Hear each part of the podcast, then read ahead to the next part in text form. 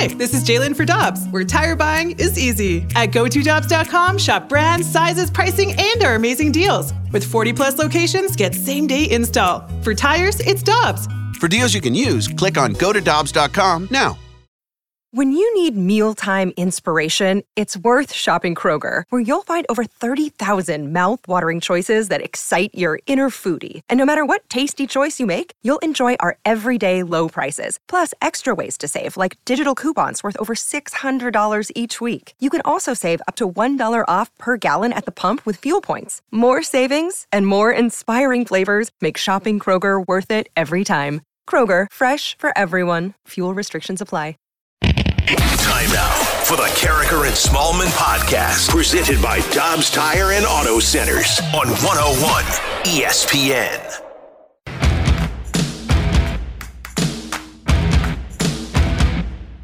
Guess what day it is? Huh? Hump day?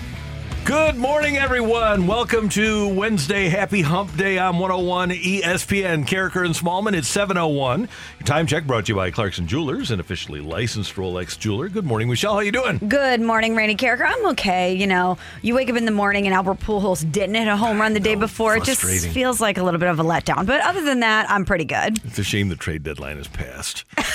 Why? He didn't hit a home run. Move on from him. Forget it. We have to do that. But don't you agree with that, though? Yeah, you we're kind so of have wrapped up. expectations now. Yeah, we're so wrapped up in the anticipation of it that anytime it doesn't happen, it feels like eh, it's not. A, today wasn't as great as yesterday was. But as you wake up, the Cardinals are five and a half ahead of the Brewers in the Central. The Brewers got drilled, and Corbin Burnes got drilled Yes. last night by the Dodgers. The LA Dodgers beat Milwaukee by a score of 10 to 1.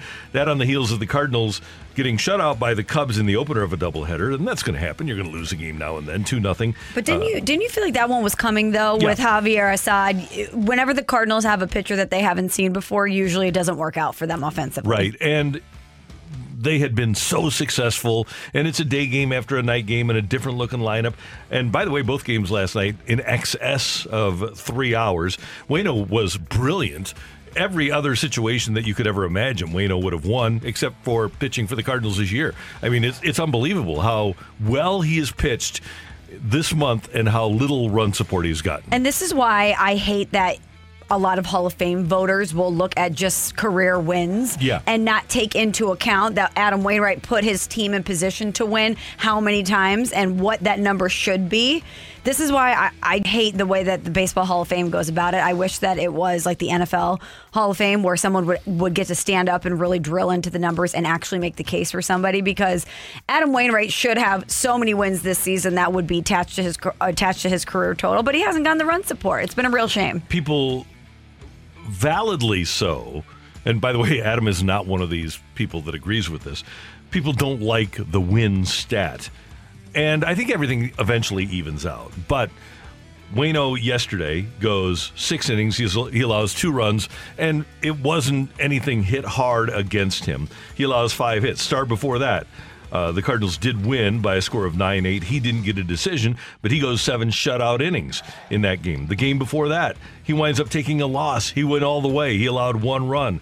Uh, two starts before that, he got a win. Uh, he, he goes seven shutout innings, but he's been brilliant in August.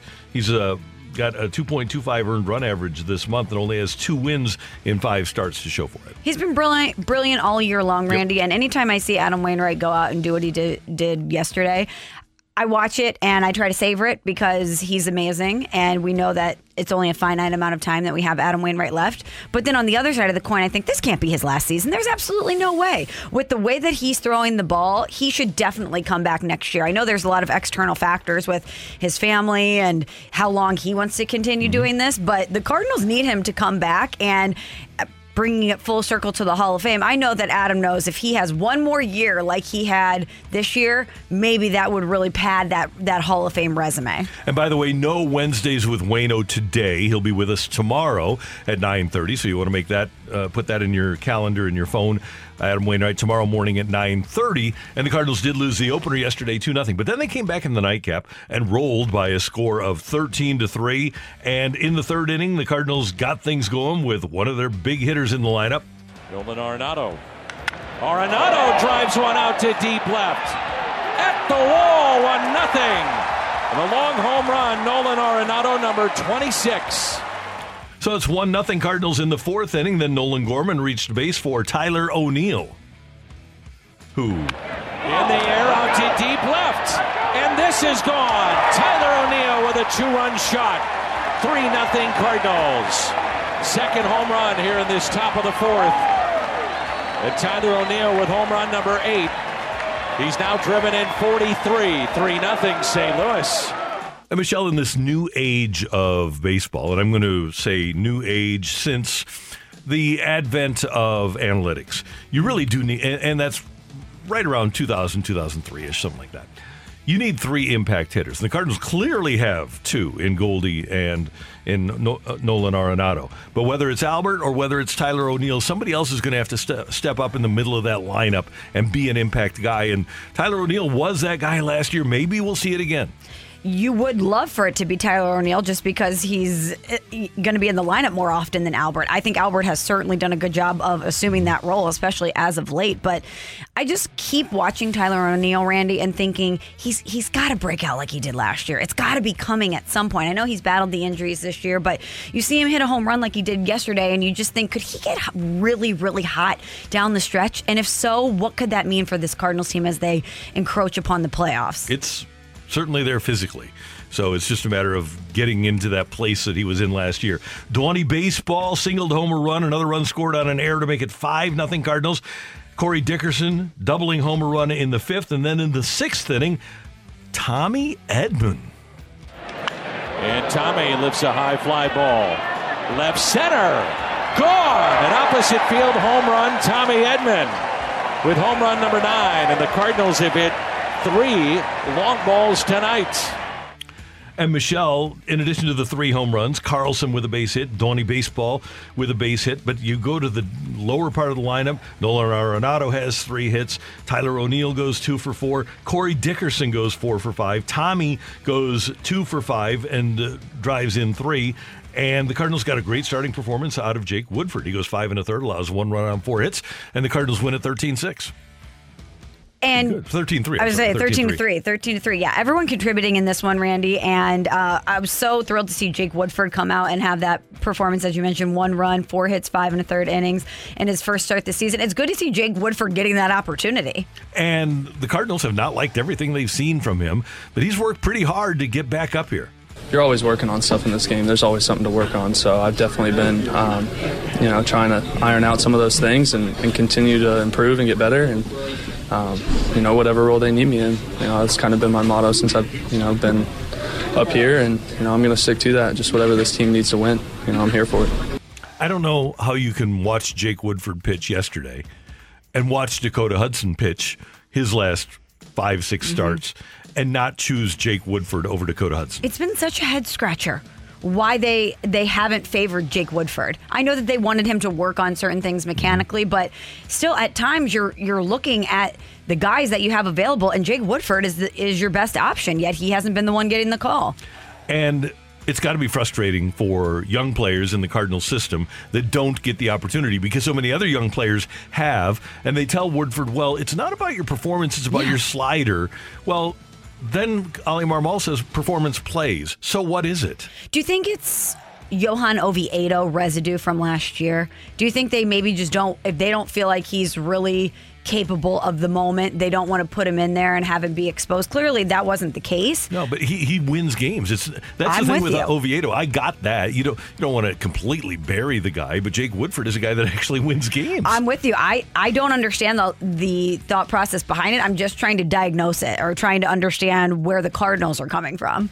Yeah, I I can't figure that one out. Meanwhile, Corey Dickerson four for five on the night, and Dickerson is hitting 390. Michelle since the All Star break, his overall numbers since the break are sensational. 390 batting average, a 981 OPS, and when you look at the numbers, you say, man, you got to be impressed. I'm just trying to show that I'm valuable. That uh, you know, I might not like the the role or the you know playing time and stuff like that, but I enjoy being a part of this team, and I know I can offer something, and uh, I just have that kind of mindset. Go out there and compete.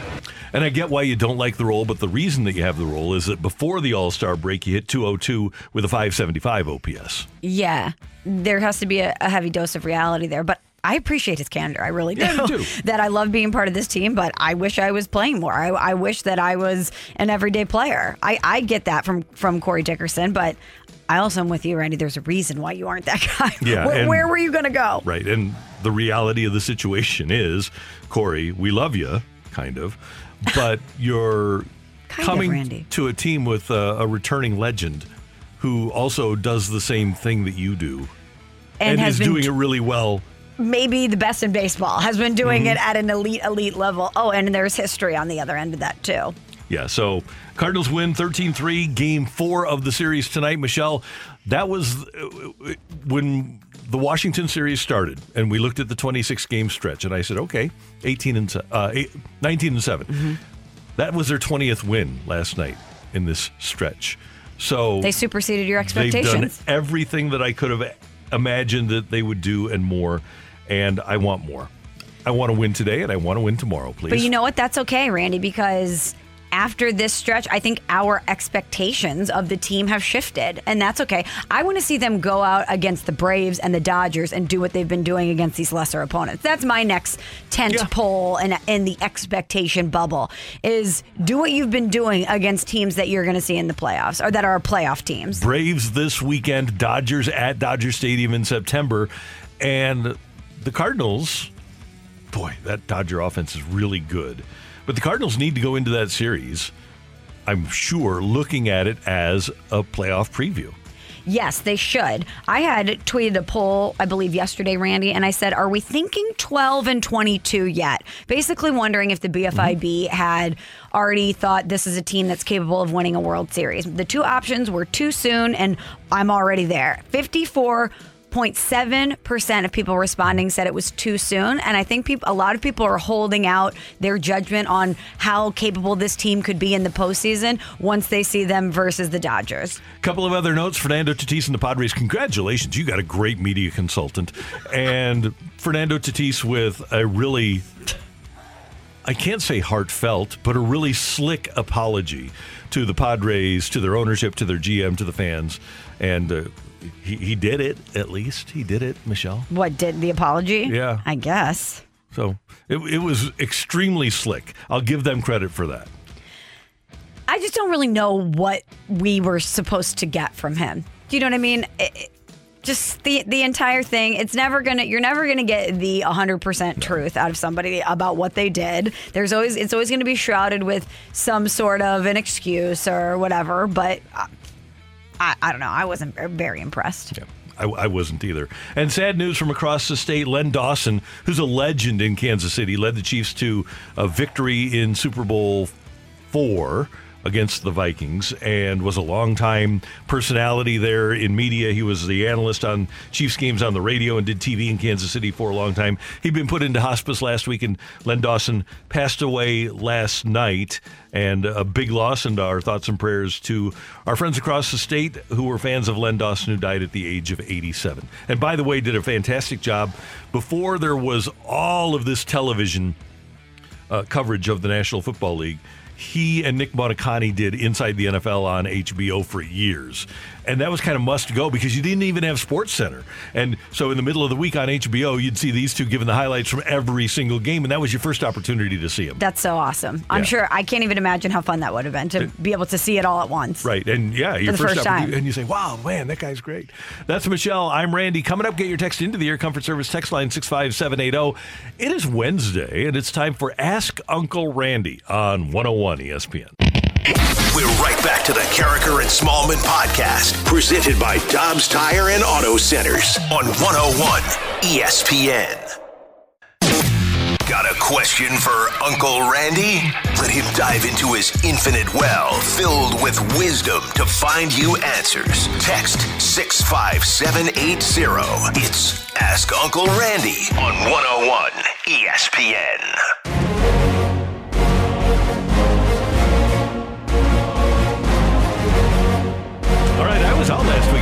Michelle provide the advice? And cousin Carrie. All right, I like that a lot. Good. Cousin Kerry knows what he's talking about. Oh yeah, he's been around, you know. He's uh he's a Super Bowl champion. Right. And a Super Bowl champion in life. You're talking championship caliber advice, Mhm. and I was also there. Good. Love that. Okay, Randy, are you back? Are you back in the saddle? Are you ready to dish out some advice? You're another year older officially. Yeah, right. So I even have more wisdom. And yeah, I'm prepared to provide any sort of advice that people are asking about. Okay. From the 636, Dear Uncle Randy, I asked out the barista at my local coffee shop, Mm-hmm. and after a few dates, it's not a love connection. Is there a way to stop seeing her without having to find a new coffee shop to frequent? Yes. Just say, hey, I really like you. I enjoy the friendship, but I'm not feeling the spark here. Is it okay if we're just friends and you're my barista? I think that's cool. Friend zone it. Can you just go back to being my barista? I don't like you romantically. Well, uh, yeah, I don't know if you throw in just go back to being my barista. But hey, I. I you I- make a better cup Yeah. of coffee than you do a Yep. life partner. Yep. Yeah, I really like you and you're cool, but I just don't see myself loving you. Brutal. True. You're likable, not lovable. That's- but man, I love I love the coffee that you make. The Yeah. design on top, so good. That's the best way to do it. That's just being honest. Yeah. That's the only that's the only way to get through life. Right. And the just other tell, option Hey, listen, this I'm not going to fall in love with you. I'm sorry. Yeah, there's that's, a- not you insul- guys- that's not This insulting. is why I think the sweet baby Jesus that there is a female voice on this. You do not say to her, "I'm not going to fall in love with you." She's going to spit in your coffee. Well, that's why uh, I, I was going to say plan B No. is to go to one of the other million coffee shops. No, no, no, no. town. You, you just said because you're telling her she's not lovable. You just say, "I'm not ready for something serious right now." I think you're great. There, I, I think you're such a wonderful person. I love spending time with you at the coffee shop every morning. But I have realized that I am not ready for something serious, And and, then you say, cannot well, bring your new girlfriend into the coffee shop She's going to say to herself, then why the hell did he ask me out? because you. And then she's going to spit in his coffee. no, no, no, no. You, but you cannot say I'm not going to fall in love with you. No, it's I'm not. You don't to phrase I, exactly I can't like see that. myself. Yes. No, no, no. That's the same thing. Is it? See, this is the difference between She's men and gonna women. absorb it the same way, and that means I don't think that you're lovable. I'm not going to love you. You just need to say you need to put it all on yourself. I thought I had just got out of something serious. I thought I was ready. I am not. If I was going to be ready with anybody, it's a wonderful woman like you. Why, why sugarcoat? But I am not ready. Why sugarcoat it and, and kind of almost tell a lie? You're not going to see this person again. I say Yes, be he is. He's going to see her every single morning. That's the whole point. Yeah, just at, just at the coffee shop. You're not being rude. You're being honest. I Clearly, don't think you don't go to coffee shops because you chat up your barista every day. I don't chat up people who work Duran at. Over at the people who work Starbucks at- in Creve Coeur. Talk to Duran all the time. He's wonderful. We talk. We talk baseball. Listen, you talk to your barista. This is a relationship that you don't want to burn the bridge of. I worked early morning food service. Get in, get out. I, uh, Don't my chat me unc- up. Uncle Randy would suggest then it's going to be uncomfortable either way. You aren't going to win here. It's going to be uncomfortable, so find a new coffee shop. That's a really tough ask. I'm as someone who is has a debilitating addiction to coffee. You like your one spot. I'm sorry. You like your spot. Might find one better. Eh, you won't. Might get a Keurig. You might find a better girl. You're not going to find a better cup of Joe. I'm Might saying. find a better girl. I'm just I'm being honest. You get addicted to the routine. You like your think about the orders that people have. A double pump with a dash of this and and froth it up. Like everyone has their very hyper specific way that they like coffee. And when you find a place that you really like, you it's part of the routine. But routine. Michelle, yes, it's, it'll be part of the routine, but there's no way it'll ever be comfortable again. Uh, see, I think you can finesse it. I think as long as you just say, "Listen, I thought I was ready. I'm not. You are wonderful." and I will see you tomorrow morning. for a for a chat Yeah. and when, a coffee. when we wake up. Oh no no no! For a chat and a coffee. Randall. For a chat and a coffee, Randy. Randall, no. I am just saying. Okay. Don't don't tell her it's about her. Divergent opinions here. Normally, I would say be honest. We have coffee at the daycare. Yeah. Wait, so if this person was just like the waitress at like a, an Applebee's, you would say just be Yeah. 100% honest, Tell- just tell them you just don't, you're not going to them. love Rip them. the Band-Aid Oh, I didn't realize this was 100% just a coffee qualifier. well, did you listen to the question? Yeah. He says, "I don't." big deal. This is. I mean, we have to listen, people. it's a God big gave deal. us get it, two but, like, ears and one mouth for a reason. people who people are professional. My expectation is that they're not going to spit in my coffee or be rude just because a date didn't go exactly how we expected. Doesn't work that way. Oh, come on. From the 309, Dear Uncle Randy and Aunt Michelle, I just got a job in New Hampshire. I live on, congratulations. Yeah, great spot. I live on the Illinois side of St. Louis. How do I break this to my family that I'm moving across the country? By the way, I'm still going to listen to both of you on the app. Oh, thank you very much for listening on the app. And my suggestion would be whether it is a job or not, say, hey, I got a great opportunity in New Hampshire, and I'm really, I love you guys, but this is something that for my well-being and what's best for my life i have to do and so i'm going to move to new hampshire but we can facetime anytime Yeah, you just tell them this is this is a great opportunity. I am going to miss you guys. I love you guys, but I I always think too if you say, "You know I'm going to come back," so that your family doesn't think that they think that this is temporary, not permanent, Mm-hmm. even though it might end up being permanent. You got to give them that glim- glimmer of hope. yeah and you, might be want to fly back. home every six months to see the kids Yeah, why not? Randy. Randy. It works. i'm just joking Now listen, it depends on what part of New Hampshire because Lake Winnipesaukee, Mm-hmm. gorge. Other parts of New Hampshire, very remote. Do you know the the state saying of New Hampshire? You know how St. Louis is the show Live for or- your die? You live for your die. Yes. thank you very much Missouri is the show me state. yeah They're live free or die. Oh man i hope they get to live Pretty free aggressive. Live free or die. yeah I mean, That's one of the granted, old-timey I love my days. freedom too. Yeah, that's, you know, it's, I it's- love my freedom, but Roughly 230 years old. live free or die. Okay, this one's kind of long. From the 314, Dear Uncle Randy, I need help. that's what we're here for SOS. I have a buddy that's been my best friend since fifth grade. We're 30 years old now. Okay. He makes really good money. My problem is he wants to do stuff all the time, like going to sports, sports games, travel, etc. But I can't afford it because I live paycheck to paycheck. He's cool with paying my way because he does so well, but I constantly feel like a mooch. What should I do or how should I feel? because of what your relationship is, and you've been best friends since you were in fifth grade, so that means you were 10 years old. Here we are 20 years after that. He's doing this not as a new friend, he's doing it as, as an old friend. Treat this as if you're going to, you- you're sixth graders rather than fifth graders, and you're just going over to his house.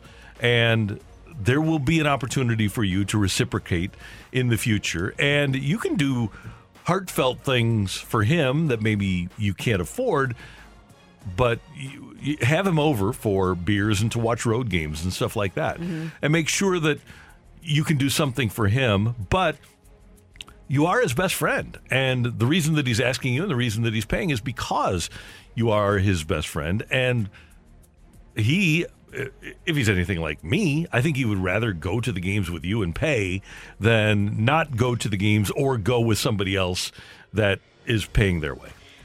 I couldn't agree more. I understand both sides of this. I understand you feeling like you're at a deficit somehow in this friendship because your mm-hmm. friend is paying for things and you feel badly about it. But it probably brings him so much joy, an immeasurable amount of joy that you can't put a price tag on, to be able to not only have these experiences with his best friend since grade school, mm-hmm. but be able to treat you.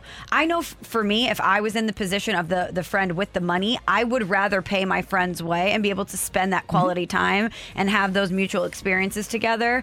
And I don't think he would continue to invite you if it bothered him to pay. Exactly. And I also don't think that he's going, unless he will say at some point, make comments about money, I don't think he's looking for you to pay him back either. You know what I mean? No, I, I feel the same same way. So yeah, just be friends. I mean that's that's a rare commodity to have somebody that was a friend has been a friend since fifth grade. So the fact that you still have it at the age of thirty, that's that's rare. So enjoy it. Absolutely. Yeah. I mean, what would you rather have a friend that isn't going to take you to do awesome things? and like I said, you can give him great. Like I said, road game. Cardinals are on the road in whatever Pittsburgh in the last few games of the season when Albert's at six ninety nine. Have him over to your place. And uh, you know, order in some pizza and watch Albert hit number seven hundred against the Pirates. Yeah, and when you go out places, you can buy a round of beers Yeah, or whatever. You can contribute in different ways. Yeah. From the 314 last one, Uncle Randy. Dear Uncle Randy, I have a teenage girl who constantly cuts through my yard with her dog, which is normally fine, but I've been finding dog poop back there. Can I throw a water balloon at her? No, but you can say, young lady, could you please pick up your dog's mess when it messes in our yard? And actually explain to her the concept of poop bags. It's rude to take your dog through somebody's yard and have it poop. So, yeah, just uh, tell her what proper protocol is. She's a teenager and she might not know. Her parents may not have told her. So, explain to her the concept and, and just be nice about it and say, hey, uh, very cute dog. Can I pet it? And say, hey, I noticed that the, a dog has been pooping in my yard. Can you please, if your dog poops in my yard, pick it up? Yeah, I'm not mad. Just pick it up. Yeah. So, But don't throw water happens- balloons at her because then you're going to have an angry parent on your doorstep. Right, especially a frozen water balloon. Oh, Yeah, they kind of hurt. Yikes. So yeah, no, don't throw a water balloon at her, and don't take for granted that people know what proper dog courtesy is. When's the last time you threw a water balloon? Well, been a minute. It's been a long time.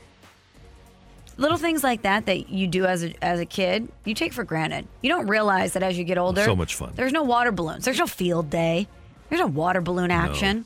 Life gets infinitely more boring. We need to have a 101 ESPN field day. See, only be- that's what I was, about to say. Only because we let it. We have all the mo- you have money now to go buy water balloons. I can go buy one of those special little spigots that you twist on that you always wanted to make it easier to fill it up. I could go buy that now, but for some reason, I don't have water balloon fights. I don't know why. now you can do vodka balloons. yeah, exactly. too. Exactly. See, Randy's thinking outside the box. I don't want to do field day with our teammates. We're talking professional athletes.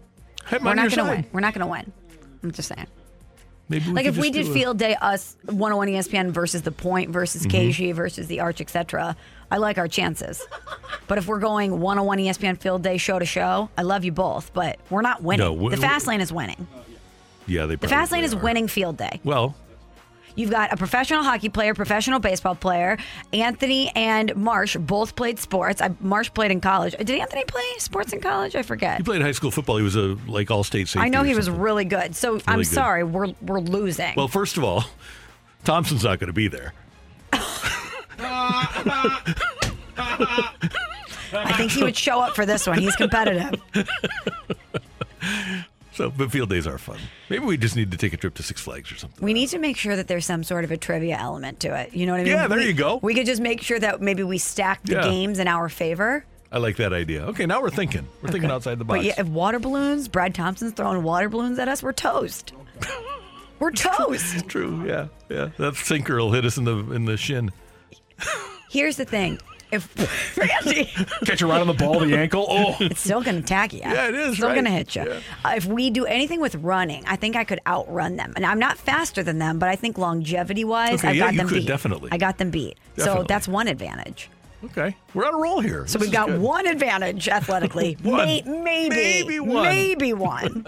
Thanks, Michelle. You're welcome. And thanks for your text to the Air Comfort Service text line 65780. Next up, as the Cardinals head down the stretch here, which player's resurgent is the most important between now and the playoffs? That's coming your way on 101 ESPN. We're right back to the Karraker and Smallman podcast, presented by Dobbs Tire and Auto Centers on 101 ESPN.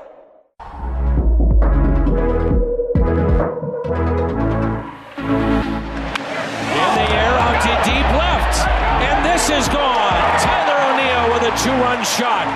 3 0 Cardinals. And Tommy lifts a high fly ball. Left center. Gone. An opposite field home run, Tommy Edman. With home run number nine. And the Cardinals have hit three long balls tonight.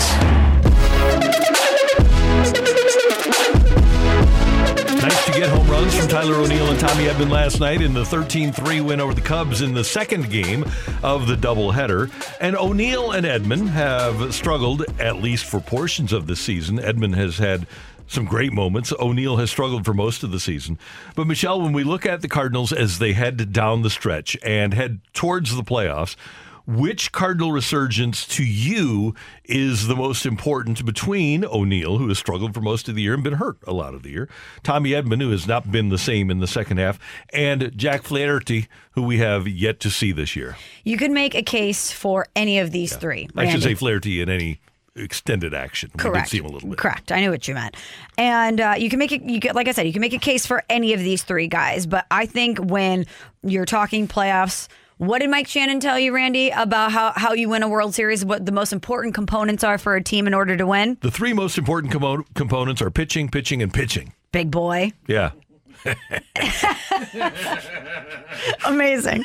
Amazing. Which is why the obvious answer for me is Jack Flaherty. If you get a healthy Jack Flaherty that he's even has glimmers of the Jack Flaherty we saw in the second half of 2019, the absolute dominance, you know what a weapon he is. And when you think about the opposition that you're going to be facing in the playoffs, think about the pitching lineups that they have. The, their rotations are locked down with the, the Mets and the Dodgers. If you can act Jack Flaherty to Adam Wainwright, Miles Mikolas, and Jordan Montgomery, and, and Quintana has has been a, a great pickup for the Cardinals too. But you have questions about Dakota Hudson, even though Jake Woodford was good last night. You still don't know if that's a spot that he's ready for. If you could get Jack Flaherty back in that mix, it changes your fortunes completely. And I look at it from this angle.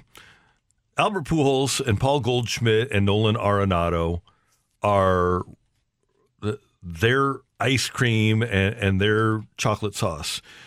If you get O'Neill, Tyler O'Neill and Tommy Edman, that's whipped cream and cherry stuff. Mm-hmm. Cardinals lead baseball in the second half at 5.8 runs a game. So even with those guys not performing at the highest level, the Cardinals offense is great. As a matter of fact, for the whole year, the Cardinals are third in baseball in runs per game at 4.88. Only the Dodgers and Yankees score more per game than the Cardinals do. And the Yankees, by the way, have taken a big hit in August. But I don't think the offense is the issue here. And if there is an issue, and by the way, the pitching has been sensational for the last 10 times, last two trips through the rotation. But I always want more pitching because you can never have enough pitching. And I really do believe if if you get O'Neill and Edman going, it might just be unfair for the rest of baseball. So you're picking two. I'm, I'm going with Flaherty. I'm, Oh, you're going with Flaherty. I I, I don't. Okay. I don't think you necessarily need O'Neill and Edman to, to have that resurgence for your offense to be great because it already is. So shout pick- out shout out Jeff Albert. Yes.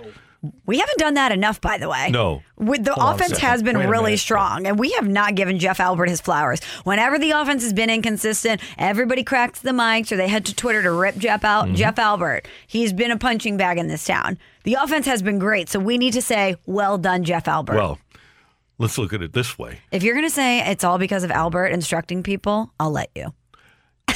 Jeff Albert turned Albert Pujols into a great hitter. Whoa! What what do we have for Albert Pujols? 158 and 188 for a couple of months there. Yep. yep, Right? Yep. He's he has uh, the the greatest plus forty stretch ever in baseball history. Yeah. Seven home runs in ten games. So twelve hundred OPS there you across ten game, which is something he never did. Yep. Or thirteen hundred OPS. At the end of the day, though, here's my point. Swear to God. If you get Jack Flaherty, you're getting, when healthy, one of the top five starters in the National League. You're getting an ace. Yeah, you're getting a guy that if he is on and he is what he was in 2019 or at the beginning of 2021, the Cardinals throw. Tw- they, they didn't even let him pitch in 2020. Throw everything about 2020 out the window. But if you can get that guy, Including the Dodgers championship? yes, Okay, it's gone. I mean, See okay, ya. fine. We just punted it like Baxter off the bridge. It's out. Baxter. I'm in a glass case of emotion. Baxter. Uh, but if you have, and obviously it'll only be four or five at the most starts. But if you see Jack Flaherty for four or five starts be great, and he has to pitch against Max Scherzer at the beginning of a playoff series, don't you feel pretty good about competing in that playoff series? I would be so nervous. Yeah, it, it'll be a close game. No, no, no, no. I mean, I the entirety of the postseason, anytime Jack Flaherty gets the ball, I mm-hmm. would be nervous because we just haven't seen that version of him for a long time. He Right. could have a couple starts and look absolutely dominant. When it comes to the playoffs, I would just be nervous. I would be nervous, but he could be the X factor for the Yeah, playoffs. That's the thing. He, could be the difference maker. His abilities are there. Would I predict it? No. But is the has the physical ability been there in the past? Absolutely. Yes, it has. But I would just be worried about health. But you know what? Just like when he came back during the season and everyone was saying he should have gotten another rehab start, if he's saying that he's healthy, you have to know what you have in him. You have to unleash him at some point. And he is providing velocity so far in this rehab stint that he didn't show in his last rehab stint. That's Michelle. I'm Randy. Coming up, get your text into the Air Comfort Service text line 65780. Take it or leave it is coming your way on 101 ESPN. We're right back to the Karraker and Smallman podcast, presented by Dobbs Tire and Auto Centers on 101 ESPN.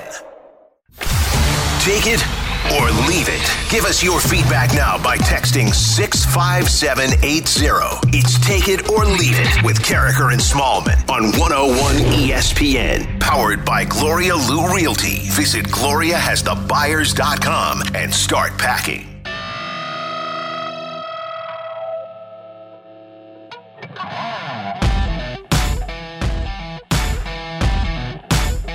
All right, it is time for Take It or Leave It here on 101 ESPN. And the Cardinals, Michelle, working their way through what turned out to be a pretty easy part of their schedule. We didn't expect that the Brewers and the Yankees series would be what they were, but they wound up being what they were. And in those six games against those two teams, the Cardinals won five out of six. So the Cardinals head to the series this weekend against Atlanta here at the ballpark.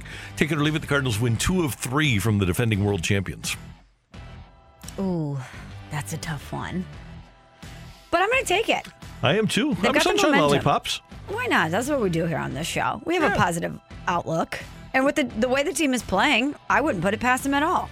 I wouldn't either. And they're the, the way things are going, and as Mike Claiborne said yesterday, the, the eye test tells you that things are going pretty well. Now, are the Cardinals going to have their hands full? Yes. They get Spencer Strider, who I think struck out a million Cardinals last time he faced them. A He'll million? go against yeah, a million. Is that an official stat?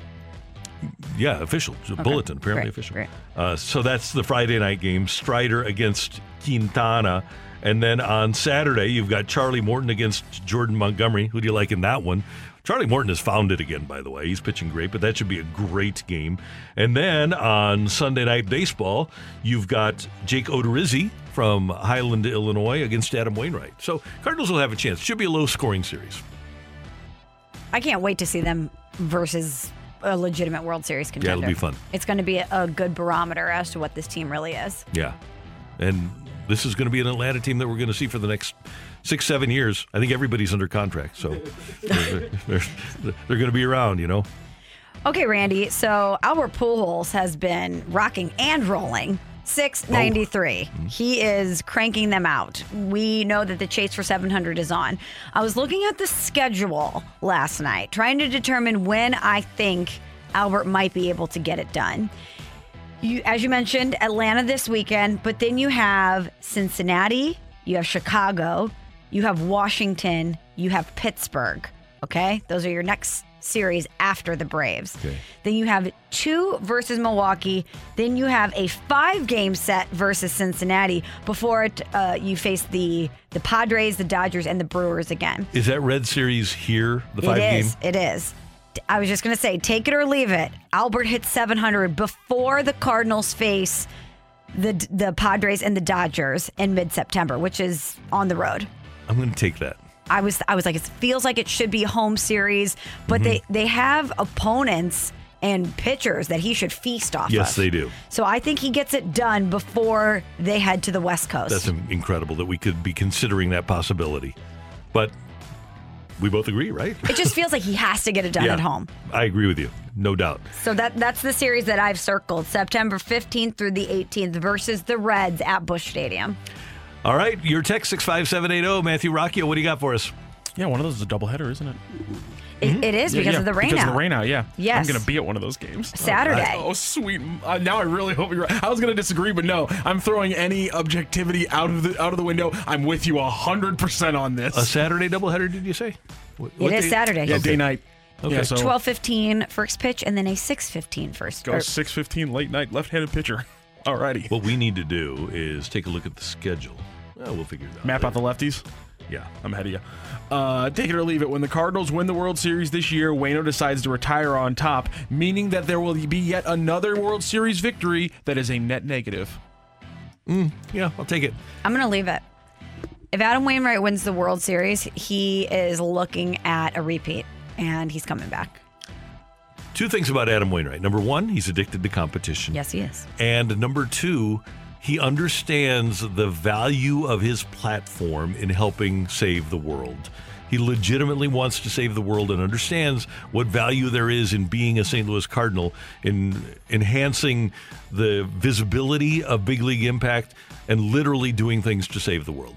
and he's in competition with himself mm-hmm. at this point, and he's he's thought Hall of Fame, and he knows if he has another year like this one, he's just furthering that case. Right. But I think if they win the World Series, that will be a tough decision for him because there is the thought of spending more time with his family and retiring on top, going the, the Elway route is always appealing. And one thing that we don't think about a lot in sports when you have a 40, 41 year old guy, especially with Albert and or uh, Albert and, and Yadi leaving, is it's hard for a 41 year old guy to be in a clubhouse with a bunch of 25 year old guys. Yeah. Because there's a major generation gap there. Mhm. Adam Rao, now we've we talk to him every week and he loves to go out and play golf. He can't find people to play golf with I know. on the road. Everybody's playing video games now. Yeah. It's, it's, it's relaxing, the AC and everything. Uh, take it or leave it. Tatis Jr.'s apology was worse than A Rod's. Uh, I'm no, going to leave that. No. A-Rod's was the worst. Yeah, and at least Tatis said that he let everybody down. You know, he takes it was his fault. He's taking somewhat of a res- of a responsibility angle, but whatever. That was.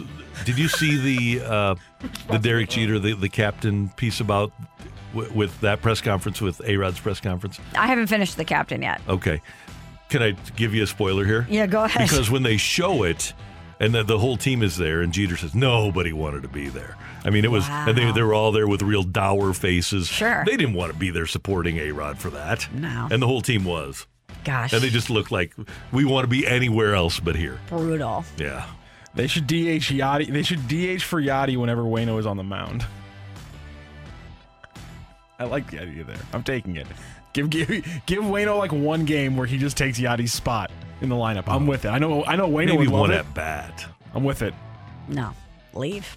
I don't want him getting injured at all. You can get injured pitching.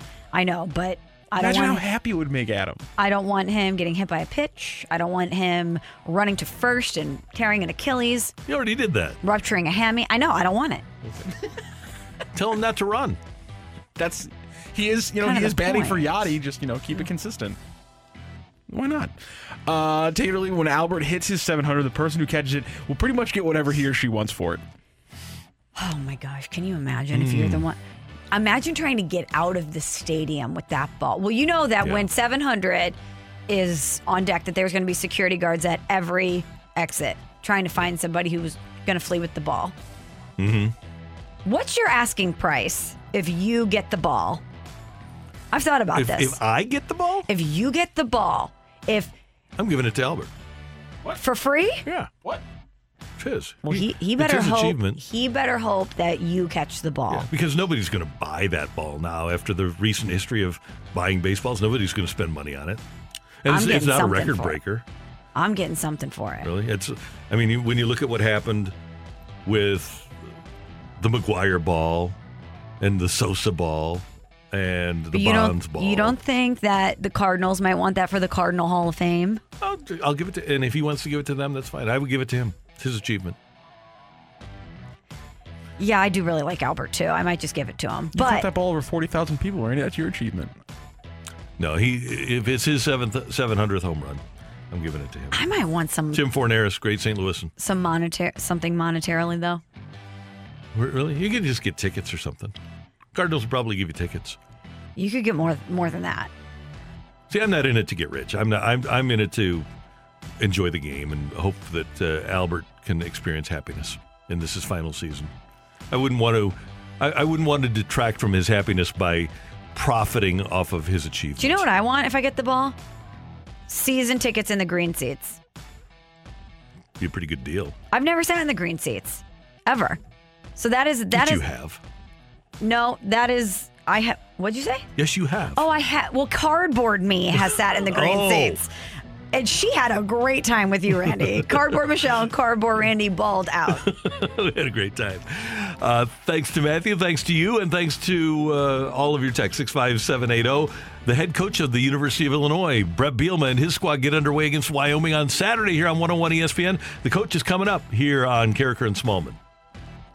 We're right back to the Karraker and Smallman podcast, presented by Dobbs Tire and Auto Centers on 101 ESPN.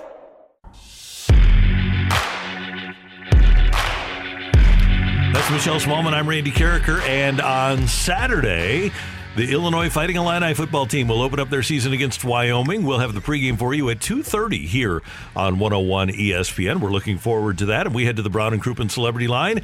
And the head coach of the Fighting Illini, Brett Bielema, joins us as he does most weeks during the season. Coach, always good to have you with us. How you doing? I'm doing good, Randy. Thank you. How have you been? Everything's terrific, and we're really excited. How's camp gone for you? You know what? Uh, I've been very excited. We, we uh, fortunately, I think because of the way we condition, prepare, and recruit, I think we uh, had one of our most healthy uh, camps since I've been a part as head coach for sure. That aspect, um, and and then we're heading into the uh, game this Saturday. We're finally in the game week. I think everybody's excited to play somebody besides ourselves.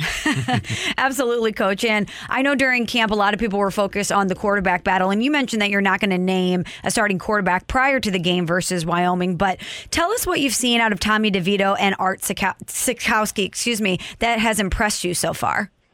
You know, Michelle, I think uh, two things. Uh, you know, both of them are kind of different guys. They're both Jersey guys by nature, but um, they they both have different demeanors, personalities, but they both have really um, built a relationship that I think is pretty cool to see them interact, work together, watch film together, uh, do that, participate for you know the starting job. But um, both of them also uh, probably as playing as good a football as I've seen them play since I've had them. Obviously, Art's been here for over a year, but uh, Tommy just joined us in the spring. Both of them have really grasped the offense, uh, have really adapted well with their teammates, and, and overall are playing at a level that uh, is is at a high high level for us. Coach, when we've watched your really good teams play in the past, there's there's a Brett Bielema personality to a football team. There's no doubt about it. You talked about recruiting and the the off season. How close is your group right now to having the personality that you like to implement? You know, um, it's it's a work in progress for sure, Randy. But I would I would say this, like. Um, I think we know our team better than ever. I think they know us, right? So communication is a two way street, and um, I think without a doubt, this building is is communicating at a level that is is higher than it's ever been. Um, uh, not not just the things that are said, but also the unseen and the unsaid, right? Like you know what I'm doing before I do it, and uh, vice versa. As players, we can really concentrate on their strengths, try to minimize their weaknesses. So, uh, and we like to have fun. I'm, I'm being serious. Like I, you know, the first time we ever played this game wasn't because it was in front of 100,000 on TV. It was because somebody put a ball on the field and said, let's play. And, and I think our guys reflect that daily. And by the way, people that might not be aware of Brett Bielema's past, I've always thought of your teams as really rugged, really tough, really uh, nose bloodying football, and, and that hasn't changed, has it? You know, um, I think we're still going to be a tough, uh, smart, dependable team. It's part of our DNA. We always talk about it. Mental and physical toughness is at the premium for us, but I will tell you, you come to, to, to Memorial this weekend. You know, you put a, a, a, a buy a ticket and get in the stadium. I think you're going to like what you see. It's a it's a very uh, different look for us. I think offensively, defensively, we're exciting and we'll bring a lot of pressure. I'm trying to add some things in the kicking game that hopefully bring a little bit of excitement. We, we're trying to make this Memorial Stadium as loud as it's ever been. And and you know, I know it's a, a small step in the right direction, but we've got a lot of positives going into our building. Um, obviously last year that you know I didn't want to finish with a five and seven record, but there were some things that we did that gave you an indication of what's to come, and I think we've continued to build on that. Coach, I was watching your presser, and you said that this group of guys is very special, and that you think it's going to be one of those types of years. What have you seen out of this team that makes you believe that it's going to be one of those types of years? Well, when I say that, um, everybody automatically goes uh, to wins and losses, uh, but um, you know, I would tell you that you know, obviously, I've been able and fortunate enough to win three Big Ten championships, and those seasons uh, are very special. They're actually going to get remembered this year. I've been invited to, uh, to uh, kind of an unusual deal. I've been invited to Madison to uh, participate in a uh, you know three great three straight Rose Bowl teams. Um, but um, some of the more memorable times were teams that maybe had some struggles that we persevered through, or maybe they were teams that overachieved from where people thought they were going to be. Uh, when I'm saying that, it just like everybody sees you as a football coach, X's and wins and losses, but uh, for me, it's the personal stories along the way. Uh, it's the it's the battles of of the um, unknown and the and, and the things that no one ever really knows that people went through. Those those are special. But I also do think this team, if they play the way they're capable of playing, uh, if we're fortunate enough to stay healthy at the right positions, uh, I do think we can get some wins on the board. It'll be fun to watch. Well, with that being said, coach, as we sit here on the precipice of the season, if it's if it's not completely about wins and losses, what would you consider to be a successful 2022-2023 campaign for your team? well, first I got to look up precipices. we're, we're right on the edge, Coach. You know, I have that I'm Illinois getting it. education. I got to throw the big words out I there. know. That's where I was going with it. That's exactly where I was going with it. Um, you know, I, I, I, I'm excited to see the new guys play, right? Like, as a head coach, you're always anxious about the things you've seen in practice, but until you've seen it happen in the stadium, uh, that that's that's one thing. But also, um, Michelle and Randy, just like all of us, right? In our our jobs and our profession, you get better at what you do with time, right? And a lot of times, that that success and that growth is based off of failures or learning experiences along the way. And, and I'm really excited to see guys like, uh, you know, uh, Sydney and Chase Brown, who were good players a year ago, but I think they're better than ever. I'm excited to watch, you know, Alex Palcho uh, that uh, is going to go down as one of hopefully the most career starts in the history of college football. Um, uh, just a little thing, but a big thing. Isaiah Williams, you know, last year I know he's a St. Louis product, right? Like he's a guy that last year he was pretty good at wideout, but what he's doing right now uh, is is I think uh, going to take his level of play to another game. And uh, Reggie Love, who hasn't had much storyline here yet, you know, he's had his best camp, playing his best football. Another St. Louis kid that we're excited to get out on the field and see what happens. And coach, we always keep an eye on those guys. And I noted that Isaiah has been named a captain for your team, which is a big deal. Randy, he is. Um, uh, it's just awesome. Uh, it just goes shows, you know, the the people that he came from, his his family, uh, his coaches, all the people that made him who he is today. Uh, I'm very proud of what he's done on the field. But he gave a talk uh, right in the middle of summer that I think propelled him to this to the vote that made him a captain. Um, he just, uh, as a young man that has a tremendous amount of pride in who he is, what he is, and what he what he has become, and more importantly, what he will be in the future. And um, his leadership skills, his demeanor, his personality, uh, his faith, his belief. Uh, it's just an awesome thing to watch and witness. And on top of that, I think he's a really good player. Coach, you have Wyoming this weekend. We're going to be carrying the game here on 101 ESPN on Saturday with pregame starting at 2:30 p.m. When you look at this Wyoming team, what challenges do they pose? You know, Michelle, their head coach has won championships at the highest levels. Um, he was an assistant at Nebraska and won won national championships. Uh, he's been a head coach that's won uh, national championships on on multiple uh, occasions. Um, and then his run here at Wyoming has been unprecedented in their success.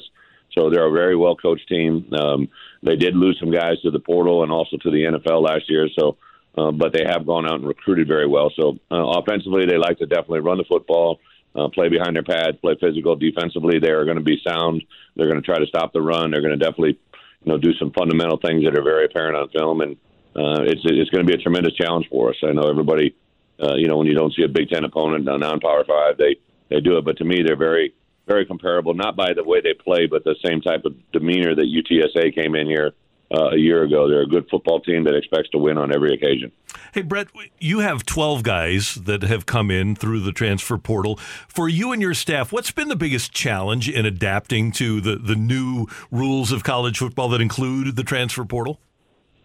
You know, Randy, on the front end of it, um, I hired a personnel staff. Josh Whitman, our AD, gave us the opportunity. I brought in a guy by the name of Jay Kaiser, uh, retained Pat Embleton, uh, two guys in my personnel department to kind of man the portal. We literally uh, we've we've assigned three people now to the portal that watch it um, uh, morning, noon, and night, and everywhere in between. I remember last last fall getting a call, or I'm sorry, early in uh, the recruiting process uh, in the spring, like in February, getting a call at 11 o'clock where a kid just hit the portal and we could contact him, and I did. Right. Um, we literally watch it on a daily basis. We also pre-track uh, portal guys, so anybody that's from the state of Illinois, anybody from the St. Louis area, somewhere that we hit heavily, if they go somewhere else, we definitely keep all their information, their film on file, and if that opportunity ever comes for them to jump in that portal and we want them, we want to be able to hit the ground running when it happens.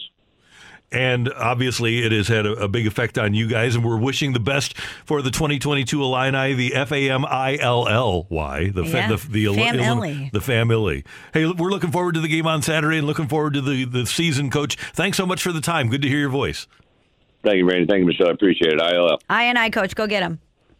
See you later. That is the head coach of the Fighting Illini, Brett Bielema, here with Karraker and Smallman. I really want Illinois football to be good. I just I talked to Coach Bielema. We had this conversation with him, and I think he's the guy that could get him there. Illinois fans have have wanted a a dominant football program for a long time, and I just I get I get really excited when we're at the beginning of a season because that's just something we've wanted for for forever, Forever. Randy. Seriously, forever. So they're opening up the offense a little bit. They Uh-huh. uh, they have some continuity now defensively with Ryan Walters. As we mentioned, they brought in a dozen transfer players. The conference is always going. The, their side of the conference doesn't compare to the one that has Ohio State in it. No. it never will. No. But I could absolutely see them based on what I saw last year and their ascent last year. Yeah. Can I see them beating Iowa and Minnesota out and Northwestern and Wisconsin? I could. I could see Illinois winning the West. But here's the the issue historically with Illinois teams is that you go beat a ranked Penn State team on the road, Mhm. and then the following week you lose to Rutgers. And that is why it's so important to have the continuity of Bielema moving into a second and, and third year. Yes. Because they're going to play a brand of football that the other teams, most other teams in college football aren't prepared for. It's everybody's now defending against the spread. And when you have to defend against teams that are going to pound on you for 60 minutes, it's not easy to prepare for when you don't see it on a regular basis. Uh, that's why I think that he's got the, the DNA, and as you Mhm. mentioned, implementing the personality of the team to take them where they want to go. By the way, that's why Michigan was so good last year because Jim Harbaugh does the same thing, and you guys don't play Michigan until the championship game this year. Oh, ho, ho, Randy. I like where your head's at. That's Michelle. I'm Randy. Did you see how much that took me off guard? Yeah, yeah. I, I don't hear words like that often. and coming up next on 101 ESPN, uh, we asked ourselves which Cardinal resurgence is the most important between now and the start of the playoffs in October.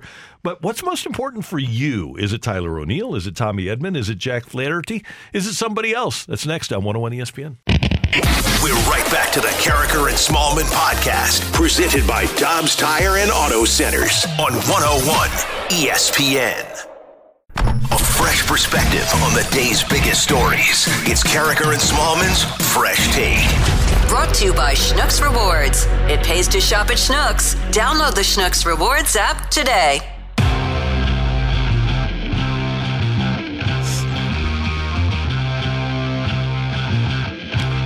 Karraker and Smallman on 101 ESPN. And the question of the day is Michelle, which Cardinal player are you most in need of having a resurgence between now and the start of the playoffs in October? Is it Tyler O'Neill or Tommy Edman and Jack Flaherty? We talked about it and got a lot of blowback actually on the text line because we were talking about Jack Flaherty. A lot of people don't think that Jack Flaherty is going to be able to pitch, and I get that. They say, well, you guys are dealing with rose colored glasses. And Michelle, I look at not only the Cardinals, and I, I hope and they hope that Jack Flaherty is back. They're actually pretty confident about it. Jack Flaherty has thrown 126 innings over the last uh, three years 20, 21, 22. And the Cardinals are counting on him. Jacob DeGrom has thrown 173 over the last three years, and the Mets are counting on him. Mike Soroka has thrown 13.2 over the last three years, and the Braves are counting on him. Dustin May has thrown uh, 84 innings over the last three years, and the Dodgers are counting on him. It's part and parcel of baseball in 2022 that you're going to have injured pitchers coming back down the stretch. And just because a guy, hey, let me, I'll, I'll give you one. I'll give you one, uh, uh, innings. If you are going to count on a guy and you're saying, well, he hasn't thrown enough innings in the last however many years, we'll say three years for Jack Flaherty. There was a stretch there in 2021. I'm sorry, 2020, 2019 and 2022, or 2019 and 2020. Jordan Montgomery threw 48 innings because he was hurt. He pitched in a dozen games in 19 and 20. And then he's bounced back with 157, 140, 114, and, uh, or, yeah, 140 this year, 157 last year, after having 48 in the two years before that it takes a while, but pitchers do rebound from injuries now. And it doesn't always work, and it's harder with shoulders with Flaherty, but it's not impossible. It's not impossible. And the, the question isn't in the question that we're posing isn't which one do we think is more likely. The question we're posing is which one would make the Cardinals more of a World Series contender? The resurgence of Tyler O'Neill, the resurgence of Tommy Edman, or the resurgence of Jack Flaherty. And I think when you look at the ceiling of all three of those players, even though Tyler O'Neill was on an MVP type tear in the second half of last season. And you know that when he gets hot, we talked about this with Adam Wainwright, if, if Tyler O'Neill gets hot, he's the type of guy that can carry your offense. And we, we know what he could bring to this lineup and to this Cardinals offense. But I think if Jack Flaherty could come back and be healthy and be the, the type of dominant starting pitcher that we've seen, Paul Goldschmidt and Nolan Arenado have been outstanding for this offense. Albert Pujols has been outstanding for this offense. You're not going to get Tyler O'Neill back at peak form and say that he's better right now as a hitter than any one of those three guys. If Jack Flaherty returns to form, he could be the ace of the staff. He, he could be your best guy. He could be the best pitcher that you possibly have. Do we think that's going to happen? TBD. I don't know. I'm not putting any stock in it, but we're saying if it does happen, he could be the biggest X factor for this Cardinals team as they get into the playoffs. Diverging opinions from the 314. First one, if we get a healthy and resurgent Jack Flaherty contributing in September and October, that makes the Cardinals a legit World Series contender, but definitely not counting on it. And then from the 314, I have given up on Flaherty altogether. Resurgence of O'Neill would make Cards certain series contender.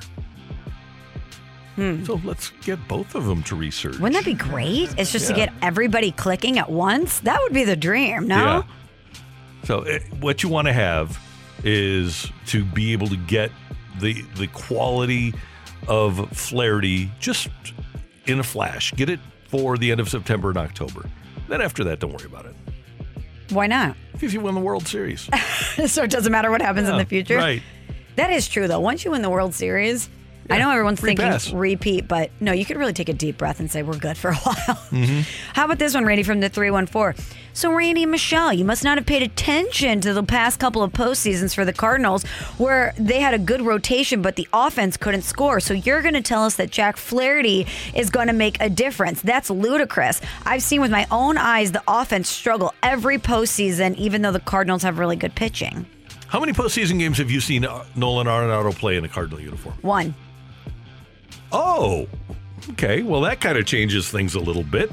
And he's the first to tell you that he didn't perform the way that he should have. No, in that in a in that, singular in that game. in a singular, singular game, he wanted to do more. Yeah, and Goldie is historically, well, he, he can hit anybody. And this year, he is hitting everybody. But if you look at Goldie's postseason career numbers, uh, 282 with a 975 OPS in the postseason. Pretty good. So you take that middle of the lineup, you hope that Albert can do what he's doing right now. We've seen Albert perform pretty well in the postseason in the past. And you just work with what you've got. And I think the Cardinals can put together some offense uh, against good pitching in the postseason. Are, are they going to score 5.8 runs a game like they have since the All Star break? No, that's not the way it works because everybody pitches in the postseason. That's how you win, is because you have good pitching. But what you have to do is be able to get your bat on the ball. And the Cardinals have the best strikeout rate in the National League. And you have to be able to manufacture a run here and there. From the 314, don't don't sleep on Tommy Edman though. If you put that guy from the early part of the season back at leadoff, this offense would be unreal. Yeah, if you could get him going at the top of the lineup, and then you'd probably hit Newt second, and then Goldie Arenado, and then you could move Carlson down, Albert five, Carlson six. you you That could have some things. stuff going pretty good. Yeah, That changes things. From the 618, Tyler O'Neill can affect every playoff game four to t- five times per game. That's true. yeah, he can, he can, but he's also got other guys to help him out. If Dakota Hudson is pitching, and you ha- have the opportunity to have Jack Flaherty, it's a singular guy. There's nobody to help out that pitcher until Hudson gets knocked out in the third or fourth inning. Randy, Well, I, I'm just going by recent history. Sorry. Not wrong. I mean, Randy. But think about Jack Flaherty and what you've seen in the playoffs from Jack Flaherty. well, if I'm going recent history from Jack Flaherty, I haven't seen anything. But in the playoffs, when he's pitched, he's been pretty darn good. But I mean, I have to see at least two consistent back-to-back starts from Flaherty Oh, before yeah. this before this answer for me would be him because I just can't. I, I'm just too nervous about what he would look like in the playoffs, or even getting only three starts in the regular season and then putting him in high leverage playoff situations. Listen, it's not exactly Michael Wacha, but it smacks of a similar rust kind of situation with a guy like that, and so uh, that Yeah. would worry me just overall at any point of him having a high leverage playoff inning as opposed to if Edman or Tyler O'Neill bounces back, like you said, it is kind of a cherry on top of something you can roll with. I need five starts out Yeah, of Flaherty that makes sense. in the regular season before he's in the playoffs. But if he's healthy enough to give me five starts, that means he's healthy. And when he's been healthy, he's pitched really well. He's looked sh- sharp in his rehab, but And that's his- what that's what we said earlier. yeah. But I know, but yeah, I'm with you. I, I would like to see a good sample size of starts before I'd feel comfortable. And his velo has been better than it was. Now, he needs to maintain that because he used to throw 96, 97. He could get it up there. Not on a regular basis, but he could get to 96, 97. He didn't do that the last time we saw him before he went back on the IL. I think he touched 97 in his second rehab start this Yeah. time around, which was very positive. Right. That's Matthew. That's Michelle. I'm Randy, and this is 101 ESPN. Coming up, oh, it's almost 8:30. Do we have a fighter? We do have a fighter, yes. Okay, good. Because We're gonna take on Mitch. Good to have a fighter because the fight is coming up next on 101 ESPN. We're right back to the Karraker and Smallman podcast, presented by Dobbs Tire and Auto Centers on 101 ESPN. Welcome to the fight on Karraker and Smallman. In the red corner, Average Joe Listener. And in the blue corner, the undisputed king of morning drive. Please welcome Randy Karraker.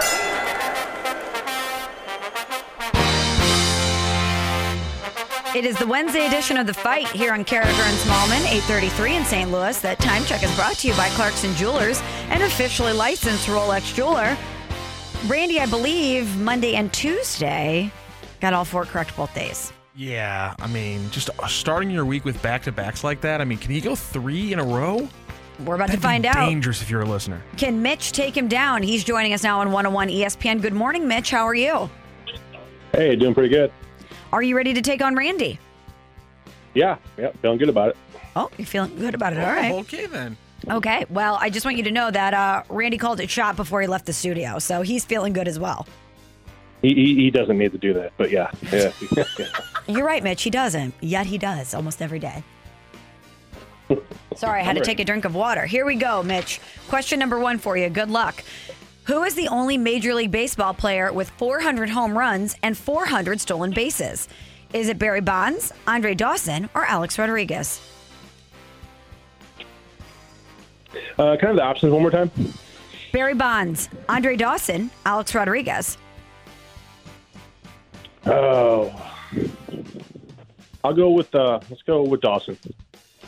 On this day in 2006, Jerry Rice officially retired. Whom did he pass to become the all time leader in receiving yards all the way back in week eight of the 1995 season in a game against the Saints? Was that Henry Ellard, Sterling Sharpe, or James Lofton? Let's go with uh, go with Lofton. Mitch, how many times has Kevin Durant led the NBA in scoring? Three, four, or five? Hmm. Durant, uh, let's go back. Uh, let's go with uh, I'll go with five. And happy birthday to Mike Shanahan. Which team did he start his head coaching career with? Was it the San Diego Chargers, the LA Rams, or the LA Raiders? Mike Shanahan. Let's go with uh, Chargers. Confirm the score. We got to wave in Randy. I think he's in the booth chatting There he with is, there he is. our fearless leader, Mike Ryder. Here comes Randy, trotting in the studio. Oh, Diet Dr. Pepper in hand. You're in trouble, Mitch. Sorry. DDP. I know. he says, I know. Randy said good morning to Mitch. Hi, Mitch. Good Oh, morning. How wait, you Randy, doing? you need your mic on. Go ahead. Oh, there we go. Mitch, good morning. It is great to have you with us. Thanks for listening. Thanks for playing. How are you doing? I'm doing all right. Good. great to have you with us. Randy, how are you doing? You know, you always ask the fighter how he's doing, I'm he or she doing is doing. I'm fine. I Fine, just fine. no no well, fine being like 100%. I I have zero qualms about life. Every problem I have, Michelle, and I've told you this, and if you don't deal with first world problems, I apologize, but every problem I have is a first world problem. Sames.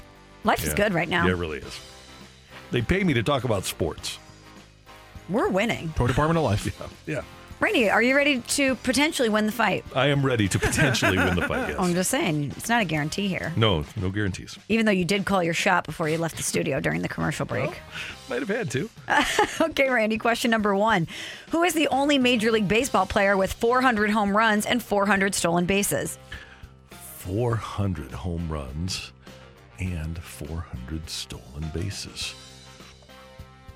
Okay, this is a. Um, you got your own lifeline here, Randy. There's only two possibilities. Um, You said there's only two possibilities? yeah, possibilities. there's only two. Which possibilities are they? Alex Rodriguez and Barry Bonds. They're the only two. Perhaps. Well, it's certainly not Jose Canseco. As far as I saw it, there was a third.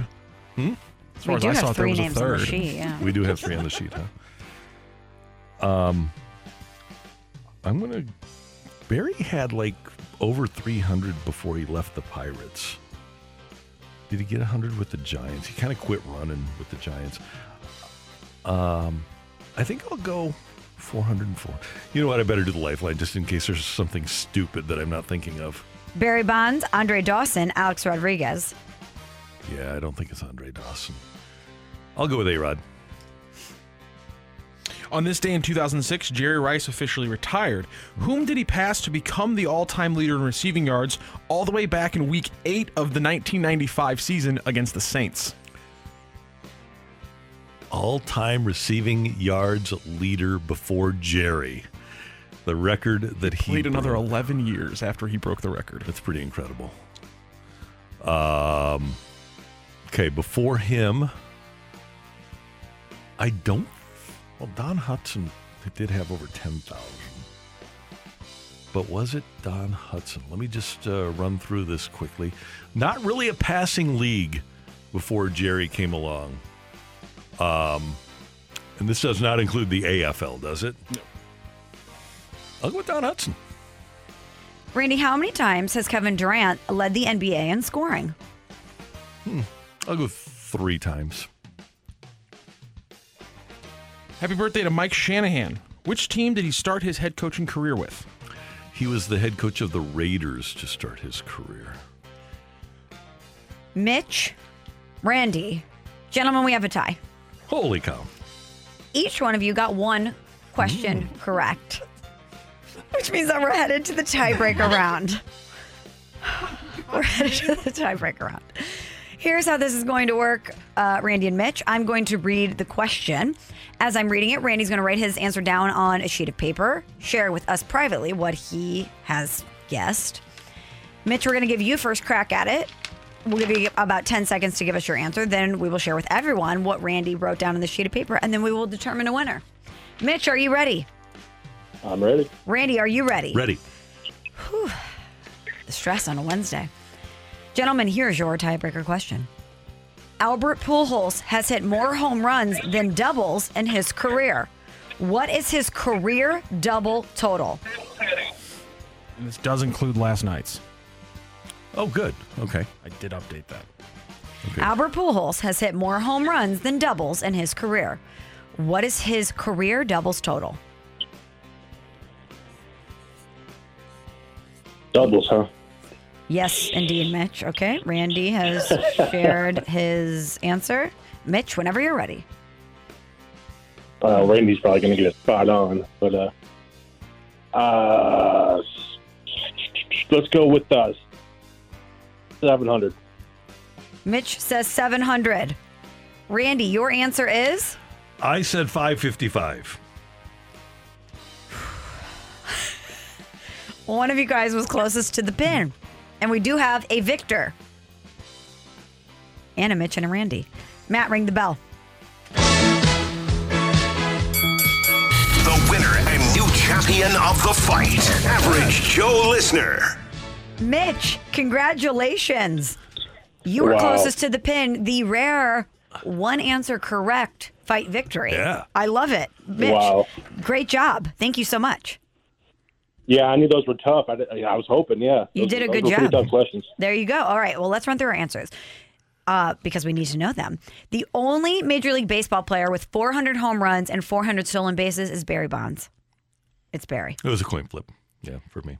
On this day in 2006, Jerry Rice officially retired. He passed James Lofton to become the Oh. all time leader in receiving yards during week eight of the 1995 season.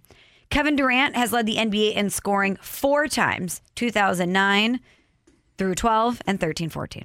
So three in a row and then 13 14 Good for campaign. Happy birthday to Mike Shanahan. Hope he's having a great day. The team that he started his head coaching career with was the LA Raiders in 1988. So Randy got that one right. Mitch got question number two right. He got James Lofton correct, which led us to the tiebreaker round.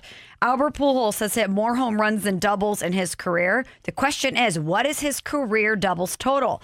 Mitch guessed 700. Randy guessed 555. The correct answer is 682. So Mitch was closest to the pin. But Mitch guessed like more doubles than Albert has. He guessed outside the premise of the question, but he was closer to the pin. Yes. and, and, and that I that it, He was that closer to the pin. He was closer to the pin. He was closer to the pin. I, I tried to kind of nudge everybody the way you know your your guess, your guess should have been between one and you know six ninety one, but it worked. Technically, was closest to the pin. It worked. Great job, Mitch. I'll take it. Mitch with us on the fight on 101 ESPN. Coming up next, three questions in the NFL about the Philadelphia Eagles. That's next on Karraker and Smallman.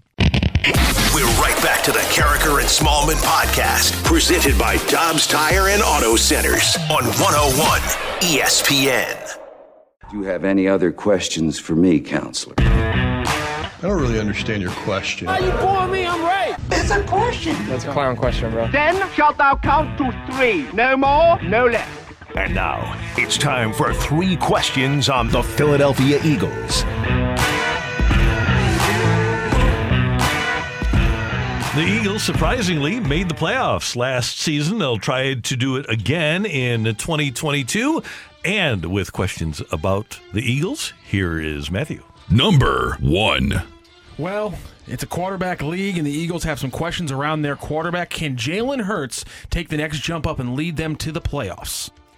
I think he can, Randy, and I think he should. With as much attention as- we've been paying to Tua Tagovailoa and saying that the Dolphins have surrounded him with the talent to succeed, and we're going to find out about him this season, we should be applying that same logic to Jalen Hurts because he's got a pretty strong cast of characters around him. DeVonta Smith coming off an unbelievable rookie season, 916 yards. They now have A.J. Brown, so he's got another weapon there. And he has arguably the deepest and best offensive line in the NFL. So if Jalen Hurts is going to be the guy that the Eagles need him to be, this is the season for him to take that next step. The, if the question is, can Jalen Hurts lead the Eagles to the playoffs? Well, yeah, he did. He did. He did it. Yes. And threw for 30, 3,144 yards last year. Also led that team in rushing with 784. He is absolutely capable of stepping up, and there are various and sundry reasons why he should be even better passing and not need to pass as much or not need to run as much in 2022. Number two. Good use of sundry, by the way. Thank you. Sundry. Very good. I like that. Look at us today. I said precipice. Coach Bielema's like, what a word. You're using sundry. Thank you. Intelligence in the morning. It's crazy how smart we are. I know. Michelle really crazy. mentioned some of those incredible weapons that have been added and are, have been on there for a while for Jalen Hurts. One of the big ones, obviously, AJ Brown traded for a first and a third round pick. He dri- dropped off a little bit last year with the Titans, didn't get to that thousand yard level like he did his first two years. So the question is, is AJ Brown going to be worth that first and third that first and third pick for the Philadelphia Eagles? Yes, he will. He is, unfortunately for Titans fans, sorry, Brooke Grimsley, he is the Derrick Henry of wide receivers. You don't need to throw the ball deep. And by the way, he can get deep. He's got great speed, but he's a bull. And if you just get the ball into his hands, which Jalen Hurts should be able to do, with DeVonta Smith as a complementary piece on the other side, they're offense passing game should be able to light things up, and he is absolutely going to be worth the number one pick that they gave up for him. To steal from our enemy, Les Snead, F them picks. Yeah. F them picks. And normally I, I wouldn't say that, but when you have a proven commodity like AJ Brown, F them picks. And not only that, you signed him to a four year, $100 million extension. So you're locking him up for a long time. He's going to be the weapon that, that this offense needs and that Jalen Hurts needs. So I think he's he's more than worth the picks that they gave up for him. When you look at their running game, and Miles Sanders needs to be better this year, but they have Dallas Goedert as we got Goedert at tight end, as we mentioned, Smith and Brown. Their their offensive line needs to be a lot better than it was last year, but there's no reason for this offense to not be explosive. Say what you will about Pro Football Focus. If you believe in them, they have the Eagles as a top five offensive line going into this season. If that's true, this offense is going to be legitimately great. Yeah. Number three. And with a legitimately good offense and a defense that's gotten a little bit of help, can the Philadelphia Eagles top the Dallas Cowboys and win a subpar NFC East? Absolutely. First of all, the Cowboys are still owned by Jerry Jones. Last I checked, yes. Yes. So that is a check mark against them. And in 2022, they're coached by Mike McCarthy. Strike two. So Last you- I checked, yeah, also yes. Yes. So you, you- you've got problems there if you're the Cowboys. Now, let's go to the Philadelphia side. Last year, there was only one team in the league that had fewer sacks than the Eagles did. That was Atlanta. They had 18. The Eagles only had 29 sacks. They did use free agency to upgrade their defensive line a little bit. They have a pretty good defensive backfield. And if they're going to win, they're going to be able to do so, I think, on the back of their offense and special teams. But yeah, I think they're absolutely capable of unseating the Cowboys at the top of the NFC East. Yeah, the question is can the Eagles compete with the Cowboys in the NFC East? The answer is absolutely yes. I think it's going to be a battle between these two teams for the entirety of the season. The Eagles have a lot of good pieces, and I really liked what we saw from Nick Sirianni in his first season as their head coach. And I think he's going to just continue to put his fingerprints all over this team. And with the talent that they have returning, I think that they're definitely going to challenge the Cowboys, especially in this weak division. But here's how I forecast it, Randy. I think the Cowboys will still win the division because this is what the Cowboys do. And then they'll have a stinker in the playoffs because they can't break through in the playoffs. And I think the Eagles will go go further, but I just it's not the regular season that the Cowboys seemingly have an issue with. Mhm. It's as as soon as they take a step into the playoffs, it seems like everything crumbles. One of the problems that the Cowboys have is that they have so many expensive players that they have virtually no depth. And if they lose, and they already traded Amari Cooper, their receiving core already leaves something to be desired. They don't have a lot of depth defensively. And I, guess Pollard might be, and we'll get, we, we've already done Dallas, but Pollard might give them a little bit up front, but there's no depth on the offensive line because of the money that they're giving uh, Ezekiel Elliott and uh, Demarcus Lawrence and uh, Dak Prescott. There really isn't much depth on that. And by the way, Tyron Smith is getting a bunch of money too. There there isn't much depth for the Cowboys. One little niche. One little niche thought on the Eagles. They haven't done it yet. Jordan Davis and Nakobe Dean have yet to win battle, the, you know, position battles in training camp. But nonetheless, if either of those Georgia guys, you know, blow up and help out this defense, it completely changes the complexion. Jordan Davis, by the way, is interesting in that he is the largest finesse player in the history of the game. he just doesn't overpower guys. yeah, that's a fair point. It's amazing. It is kind of, and I think that's something that's kind of disappointed the Eagles is that he has it. The, the ferocity isn't there for a guy who should be the most terrifying player on a football field. Eagles, if you're disappointed, do what Uncle Randy does and watch some Georgia games sometime. Dean's got Dean's got some fire though. This is what happens when we live in SEC country. We, we watch the dogs. It just means more. Big boy football. Exactly. Three questions about the. Can I add one other thing here? Always, Randy. FEMA has apparently arrived on the scene for the Washington Commanders because that is a complete disaster area. Oh man. From we dropping FEMA here? yeah, ownership, coaching, players, jerseys. They were on TV the other night. It's a hot mess. It's a disaster. Hot mess express. Yeah. But it's been for quite some time. Yeah, but uh, now they've got a stupid name and stupid jerseys too. They were so much better as a Washington football team with much better jerseys. It sounded I mean, classic. it's going all the way down to the bottom now. And the Washington football team seemed to work. I don't know why they had to come up with something else. Why couldn't you just stay with what was working? Could have stayed with what was working. It would have been easy. I don't know. But they had to mess it up. Got to think too much, it's right? the Dan Snyder way. Yeah. That's three questions on 101 ESPN. Coming up, big doings at St. Louis City SC, and their director of sport, Luke Lutz Pfannenstiel, will join us next on 101 ESPN. We're right back to the Karraker and Smallman podcast, presented by Dobbs Tire and Auto Centers on 101 ESPN. Lutz Pfannenstiel is the director of sport, and he joins us now on the Brown and Crouppen Celebrity Line with Michelle Smallman and Randy Karraker. Lutz, it's always good to have you with us. How are you doing this morning? Very well. How's it going down there? Everything's well. We're excited about what you've got going with the developmental program, new U14 and U15 teams to complement the teams that you already have. Yeah, I think know, you know our infrastructure, uh, the the whole numbers of teams we want to have actually competing is complete. We did things a little bit different. Um, have a U14 shadow team, so basically uh, we don't compete, but we have the talented player together uh, once a week, uh, already getting prepared then for next year in the U15. The U15 is a new team which plays MLS next. Um, the U16, 17s were last year, and we also added an under 21, which is a, a UPSL team, which is like the bridge between, I will call it, academy football and the MLS Next Pro.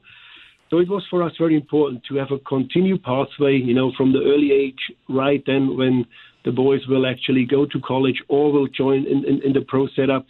So that was one of the things which, which I was very particular about to have that continuous uh, teams going through and don't have a gap in between. That's amazing connectivity, Lutz, throughout the entire organization. And in addition, you also hired seven new youth academy coaches to augment the previous five that were on staff. What sort of qualities are you looking for in coaches when you bring them into City?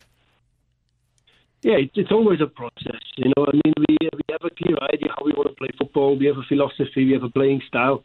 So all the coaches we brought in, uh, it, it, it, it, it, it's a simple way. You know, they need to buy in. They need to fall in love with the project, and they really need to also understand how we want to play.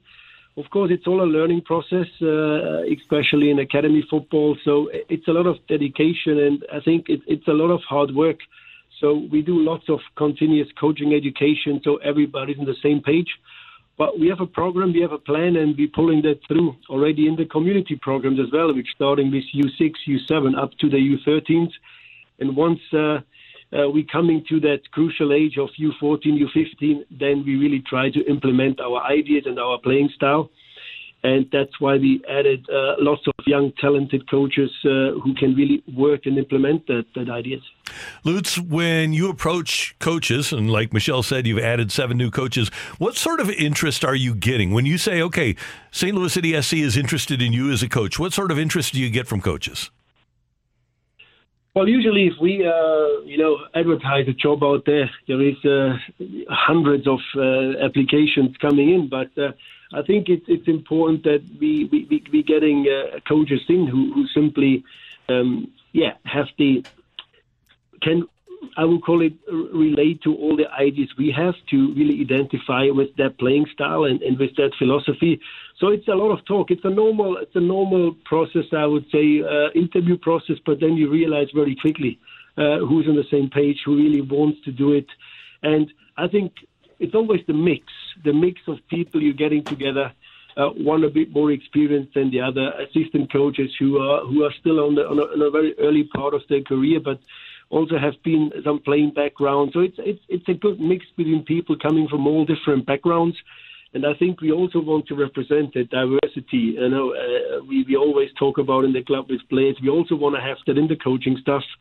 So, yeah, I think I'm pretty happy with that uh, with the hirings we had that this season. And as I said, we are complete now for for for for that season, and uh, looking forward for the all the competitions to start. Uh, actually, the UPSL starts this coming weekend already, and then the academy team starting in, on the 10th of September. And Lutz, uh, one more thing about the coaches that you have.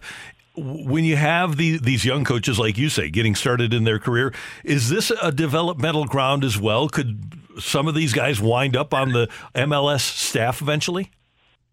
Yeah, hundred percent. I mean, that's that's the, the big idea behind it. That we, you know, one of the important things is we also want to have some local coaches. That that's something which uh, which is uh, we have to do, we want to do, and we're very motivated to give local coaches an opportunity. And then I'm a strong believer that there is no point to, to, to keep coaches always at the same level. I believe in stepping up the ladder. I believe uh, working your way up and actually feeding in, in the lower age groups and giving everybody the opportunity to, to go up, to, to, to make the next step. And uh, yeah, uh, in the ideal world, you know, we will have uh, some of our academy coaches sooner or later in the in the MLS Next uh, Pro setup or even in the MLS setup. There's been so many exciting things, Lutz, happening with, with City SC. So many players that have been announced and acquired by the club that are making their city debuts. And then over the weekend, City 2 advancing in the MLS Next Pro playoffs, which was great as well. Are you starting to see, as you are having success on the pitch and you're seeing these players come into the organization, are you starting to see the culture of the club taking shape? Yeah, um, definitely. I mean, you know, I think just to come back to the academy, Michelle, it was a, great success we had last year. We only had two teams, and we were the first team, you know, ever qualified immediately as a brand new franchise for both uh, uh, finals, national finals, with the U16 even finish sensationally third, uh, which, which which is something that we want to build on. But there you saw the playing style, you saw what we're really looking for, and I think it's important to actually get that through in the youngest age to really play the same kind of ideas all the way through to have a certain um, consistency in that way. Coming then to the MLS Next Pro, well, when we started off against Rochester on that Friday evening, I mean, I was confident that we have a, a good team who will compete. But uh, a little bit we know, you know, that four games to go and we already qualified now for the playoffs which is a great success because it's a very ambitious league and and we have we have a young team. We of course have already some of our pro players from Europe here who are joining in, but not playing every single time, every single minute. And you do see a culture. You see they strive. You see that.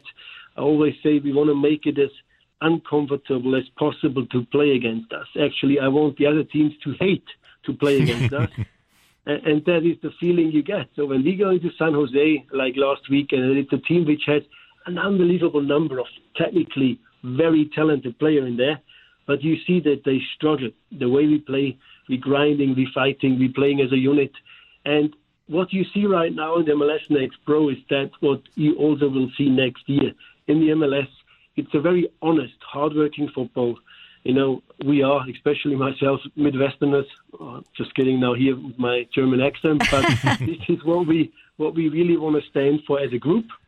And yeah, that culture, that feeling, I think also will soon jump over onto the stand as well when to kick off in 2023. Lutz Pfannenstiel, because they haven't played against St. Louis City SC yet, the rest of the league doesn't know that they're going to hate to play against your teams. But as, as you talk to people around the league, obviously here in, excite, in St. Louis, we're very excited about MLS soccer coming to St. Louis. What about the rest of the league? What sort of excitement level is there around the rest of the league to finally have a franchise in St. Louis? Oh, trust me, they know that they will hate to play against us already now because uh, you know they're also not sleeping. They're watching a lot. They uh, they they do already their scouting as well. So I think it's uh, pretty much uh, pretty much clear what what is going to happen. But yeah, I think the excitement is big because everybody who is involved in, in soccer in the states knows uh, that uh, here in St. Louis, you know, it's it's it's well the soccer capital. It's traditionally one of the hot pots uh, actually in, in, in, in the country here. So everybody, I think, is excited to come here and play. We have an unbelievable stadium down there. We have we have a great training facility, and I think it's uh, also the away teams will somehow look forward to playing that beautiful stadium, but only for the first five minutes. That's right. And Lutz, speaking of the stadium, Randy and I haven't had a chance to see it since it's really taken shape, but I've seen some of the photos online. It seems like it's going to be the perfect venue for fans to come and cheer City on. Tell us, tell us what you think of the stadium. Yeah, you two should come down and have a little look so we can walk through. Um, yeah, I mean, you know, it's not just the stadium, Michelle. I think it's it, it's the whole the whole area down there. I mean, having that privilege to have a a world class stadium and a brilliant training facility right downtown. Not many clubs all over the world have that. I mean, I, I, literally was everywhere, but I haven't really seen anything like that. That you have that kind of facility together in downtown. It's it's very very unique. the stadium is very modern. The stadium is uh, the best connectivity you can imagine. I think it's very user friendly. It's a great fan experience. So I think what we have built there is definitely uh, an absolute highlight. Along the colors, the grass, the whole the whole area, it's great. Um, I mean, the training facilities for me even more important uh, now. Talking as a sporting director, because that's where we spend literally every day and every weekend, where we prepare, where we eat, where we uh, kind of like making our match plans, and that's that's just incredible to be right next to each other, so you can walk from our from our facility just through the tunnel right into the stadium, and I think. Uh, St. Louis can be really, really proud of their beautiful stadium, and uh, I think we will have all together some unforgettable soccer moments in there in the years to come. Lutz Pfannenstiel, it's always great to have you on the show. Thanks so much for the time. We appreciate it. Congratulations on everything that's happening with SC, and Michelle and I will take you up on that offer. We'll come and see the stadium soon just give me a buzz. Thank you. Will do. Thanks. Lutz Pfannenstiel. Always great to hear what's going on with City SC. Oh, man, Randy. Every time we talk to Lutz, I get more and more excited about City SC and what they're doing in downtown St. Louis. The way that he described the style of soccer and the culture that's being implemented, it's honest, it's hardworking. Everyone's going to hate to play mm-hmm. against them. Is that so the identity of what St. Louis wants totally. their sports teams to be about. Yeah. And what's crazy is that you can watch guys who are going to be on the first team play right now. Roman Bürki, the guy who's going to be the starting goaltender when we talk about the opening game next spring, he was in goal over the weekend. Uh, João Klauss and Samir Pedro both scored in goal. So like you can already go on the MLS Next Pro website and watch the game on this Saturday and see guys that you're going to be watching on the first team suiting up for the first ever first team City SC squad. I think it's awesome. you can already watch these guys. That's Matthew. That's Michelle. I'm Randy. Coming up, you're killing me, Smalls, on 101 ESPN.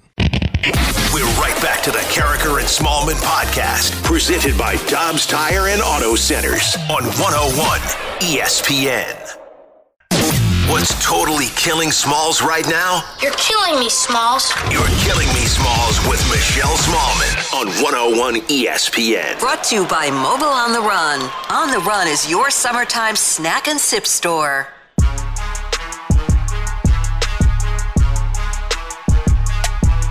Time now for.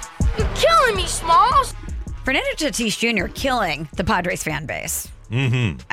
Not literally. No, not literally, but figuratively, after he was suspended for 80 games after testing positive for a performance enhancing substance that is banned by Major League Baseball.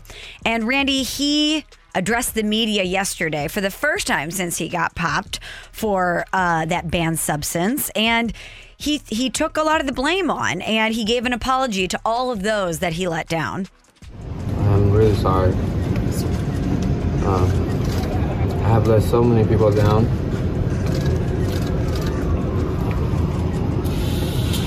I have lost so much love from people. And I have failed. Um, I have failed of them.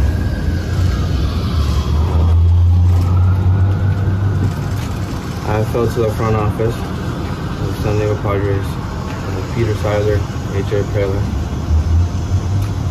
I have failed to every fan of this city. I have failed to my country. I have failed my family, parents.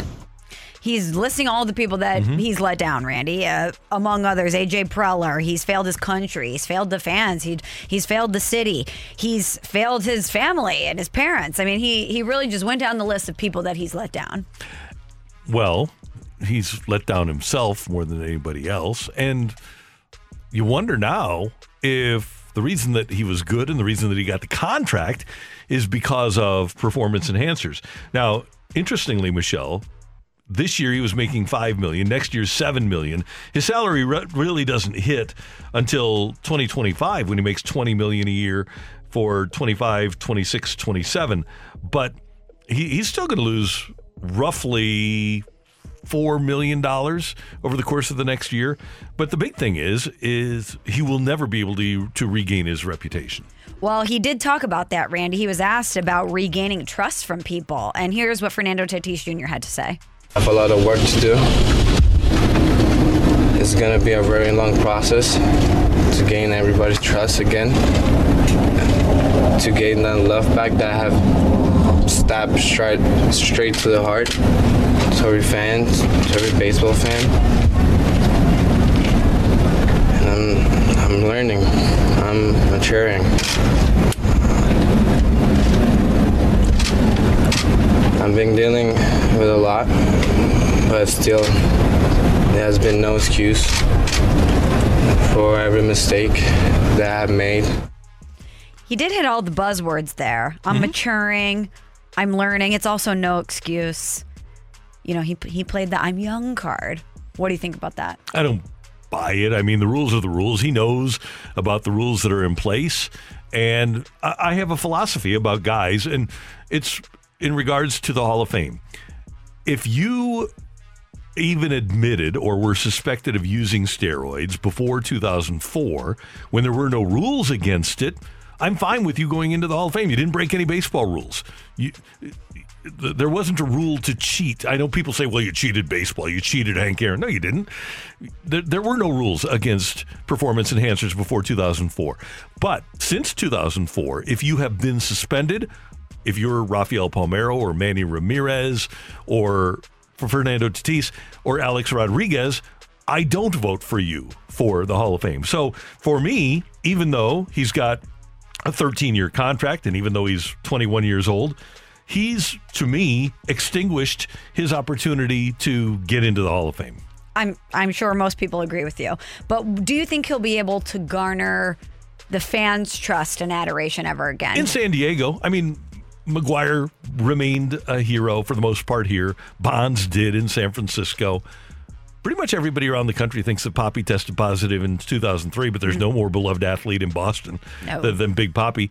So I would say that in San Diego specifically, as long as he hits, he'll be able to regain their trust. Yeah, hitting, hitting and trust go hand in hand. well, winning cures all. Yes, it does. And if somehow he brings a championship, if he's part of the reason that the Padres win a World Series, people will forget all about it. They'll be like, 100%. he had ringworm. What'd you expect the guy to do? Yeah, that's a great excuse. And uh, there was a picture of it on his neck. How did he get a ringworm? I don't know. Kind of gross. I've never had ringworm. I haven't goodness. either. My dog, I may have had a dog, or I may may have had. I don't know if I had a dog that had a ringworm. If we had to give it something to prevent ringworm, Probably the latter. I think you have to give dogs tea or tick and flea pre- prevention, ringworm, all that stuff. Yeah, right. Yeah. But I don't know how he how he got it, but he was just treating it. Isn't heartworm the big one with dogs? Oh, heartworm. heartworm is a big one too. But they do ringworm. I've- Just worms all over. yeah, Gross. inside bodies. It is- Sickening. yeah. You're killing me, Smalls. What do you expect the guy to do? He had a ringworm. Okay. Well, you got to take something for the ringworm, right? I would think so. take something. Something. My doc- my doctor will give me steroids too. You're killing me, Smalls. Well, some good news coming out of the state of California. Bad news for Padres fans. Mm-hmm. Great news for Angels fans, as their owner, Artie Moreno, has said, you know what? Enough is enough. He has, quote, initiated a formal process to evaluate strategic alternatives, including a possible sale of the team. It was announced yesterday. And the expectation, Randy, is that Artie Moreno will eventually sell the Angels. The Angels are a franchise that many Cardinal fans would love to be a fan of. They spend a lot of money, they get big, big stars, and there's a lot of fans that they just want their general manager to go out and big, get big, expensive stars. Sure. But Artie Moreno is the worst kind of owner that you can have because he thought he knew baseball, but he doesn't. It's not about big stars. It's not about spending a lot of money. It's about developing a real foundation with a farm system that you bring players up through. And they brought one player that's great up through their farm system in the 20 years that he's owned the franchise, and that's Mike Trout. And he's wasted Mike Trout's career. Yes. He alone has wasted Mike Trout's career because he thought that he knew how to build a team and didn't hire anybody that would be much better at it than him. All he needed to do was own. Just own, hire a general manager, put somebody in charge that knows what they're doing, and Artie Moreno couldn't get it. And by the way, if you want the DeWitt family to sell, and there's a lot of people out there that don't like the DeWitt family because the Cardinals don't win a world championship, be careful of what you wish for because you could wind up with an Artie Moreno. Yes, you could. And it's a sports crime that Mike Trout hasn't had a better cast of characters around Mhm. him because I think that all baseball fans and sports fans deserve to see Mike Trout in the postseason. Now, with the back, I don't know if that's something that we're ever going to be able to see. But I hope that whoever does eventually come to own the Angels does a better job or at least puts them in a better position to win. Absolutely. And you've got the big money Dodgers now up the street. First thing they should do is change the name back to the Anaheim Angels. Anaheim is not in Los Angeles. No. So let it be the Anaheim Angels and try to copy, emulate what a franchise like the Cardinals or Dodgers do and build a system and then supplement around the system with stars. Who do you want? If you could pick anybody to own the Angels, who's your pick? Well, Fox and Disney have already owned the Angels. Uh, that's a great question, Michelle. Thank you, Randy. Uh, I, I would think, hmm. I, I think somebody, Bob Iger, he was involved with, he, he's a Disney guy, obviously, has a ton of money. I think he understands delegating. I think that'd be a good choice. I want somebody famous to own the Angels because I want to bring some star power to baseball. Well, they've already had Fox and Disney on them. No, but I mean, like, I want Post Malone to own the Angels, right? I, Oh, want, I want everybody to get red solo cups when they walk in, and Uh-huh. there's concerts before the game. I, I want some legitimate star power. How about this? I wouldn't ever want him touching a historic franchise like the one he almost bought. But the, the Soulless Angels, just let, let Cuban let Cuban into the league finally. Yeah, I don't know if you want to go there. Let Mark Cuban in the league. Why not the Angels? If there's any if there's any franchise that'd be okay with him taking other than maybe one of the like the Rangers if they ever came up for sale, go ahead and just run run ramble with the with the Angel. That doesn't bother me. There's another Southern California billionaire that doesn't Mhm. own a baseball team yet. Stop it. Why would you want to do that? Why would He bid on the Dodgers. I but why you don't want him to own the Angels, Well, do maybe you? I don't like the Angels. That's a fair point. Why would you want to do that to Mike Trout? I wouldn't want to do that to Mike Trout. You don't want Mike Trout to be employed by the devil? Come Yeah, I wouldn't How that. could the devil own the Angels? Can't happen. Good point. True. Here's the scariest thing about this, Michelle and, and Matthew. If a smart owner gets a hold of that franchise and comes after John Mozeliak with big money, says, run our franchise, you're in charge, you're the guy. And he's out of St. Louis. That That's a scary thought But why wouldn't that have happened already? Because they didn't have a smart owner in place that was willing to give up control. But there's tons of other owners in baseball that have a lot of money who seemingly are smart Well- that could have come after Mo. And when they did, Mo was promoted to president of baseball operations. So what's the next step? Co-owner? Complete control. Doesn't he already have complete control? No, if if he wants to go make a move, he still has to call the boss. President of the team? You make him president of the team? He's pres- of baseball operations. Bill DeWitt III is president of the team. can't, like, like, man. But that's good really change checks and balances, right? That, that it's more of a collective. There's a lot of voices that come together Yeah, to make a decision. If you want to build your own thing, I mean, Eh, come on, we know that Mo's in charge. but it- I, I'm not so sure about that. Because when they offered Albert the $210 million, that was not a Mo move. Mo, Mo was uncomfortable with that move. True, but that's a very unique situation Mm-hmm. with an icon coming off a World Series victory. Yeah, I'm just saying that he has to go through the ownership to get stuff done now. If you're an owner that gives him complete control and says, hey, I'm going to go and run my internet company, you run my baseball team. But don't you think if you're going to give a player hundreds of millions of dollars, that ownership will want to sign off on that? Even if you have complete control, you still have to let the owner know. I think you, rather than asking, you tell. That that would be the difference. Rather than calling up and saying, uh, a- asking, hey, what about the idea of trading for Nolan Arenado? You call up and say, hey, we're trading trading for Nolan Arenado. That would be the difference. Plus, you're in Southern California. But we've talked about this with John Mozeliak. He's been at this a long time, and this is a, a grind of a job. And The baseball season is long, and and he's been doing this for many years. I, I wonder if that would even be appetizing for him to go somewhere and start from the beginning. I'm not sure, but I, I just think it'd be. I, I don't think people understand how scary it's going to be when he's not in charge of the baseball operations of this franchise anymore. I, I don't. I don't think people have any idea how difficult that job is and what an amazing job he's done is. He really has. Yep. Thanks, Michelle. Killing me. Do you want one more? Yeah, let's do one more. Okay, so I was reading this. Go ahead, fire it again. You're killing me, sir. There we go. Randy, I was reading a a survey this morning. What state do you think has the longest and the shortest life expectancy? I would suggest that the the shortest life expectancy I would go for Mississippi. That's what I was going to say. I was going to say uh, that was my guess 100% Mississippi for both. I wish I had your sa- soundboard here, Randy, because you both are correct. It is Mississippi. shortest, shortest lifespan. Congratulations, Shortest Mississippi. lifespan, Mississippi, 71.9 years. You got it. A lot of tobacco in Mississippi. Where do you think the longest, Longest. life expectancy is now, Okay. boys? Okay, I'm because of the people. I know that California is healthier. I'm going to go Oregon. I was gonna I was gonna say people in like you know like Finland and stuff are always Mm-hmm. the longest living in like Europe, so I'm gonna go Pacific Northwest. I'm gonna go either Oregon or Washington, but I'm gonna go with Washington as well. I went Oregon. He went- he I'm went gonna, Oregon. go, I'm gonna go Washington then. You're both incorrect. Dang. Although one of you is closer than the other. The state with the longest life expectancy is Hawaii, I thought about that. 80.7 years. Coming in at number two is Washington, 79.2. Mm.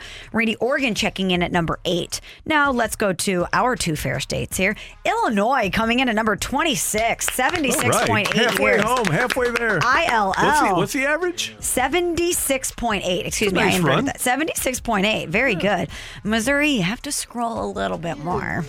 Missouri, not as healthy as Illinois, coming in at number 40, 75.1 years of life expectancy in the state of Missouri. Yeah, tobacco uh, will probably have something. I say when you with knock out all the southern states, and then you just get up to Yeah, yep, eh, right. it works. Yeah. I mean, come on. Missouri needs to wear that as a badge of honor. We're in the SEC, baby.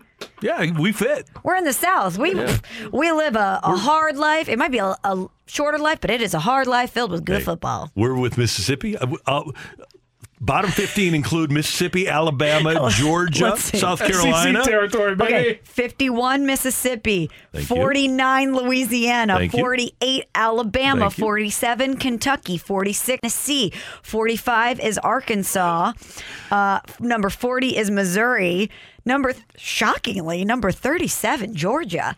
I'm thinking with with sweet tea. and- Atlanta's kind of advanced, though. I guess, I guess, but I mean. it's just more important here. SEC country, big boy football, baby, short lifespan.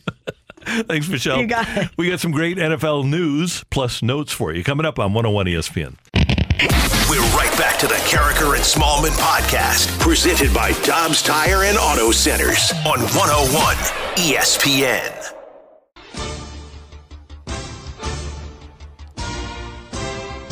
Time for some NFL news and notes. And Michelle, we were at Dick Vermeil's Hall of Fame induction uh, a couple of weeks ago. And by the way, DV is going to be here in town on Friday night for the Isaac Bruce Gala.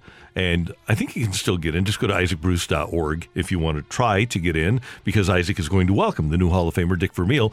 But DV said in his speech that Don Coryell should be a Hall of Fame coach and the former football Cardinal coach who did change the NFL forever, is the coaching finalist this year. And that's pretty much entree into getting into the Hall of Fame. Now, he passed away about a decade and a half ago, but until Don Coryell came here to St. Louis, the NFL was a running league. They ran it about 65% of the time, 70% of the time. Now, they pass the ball about 70% of the time, and that's because of what Don Coryell started.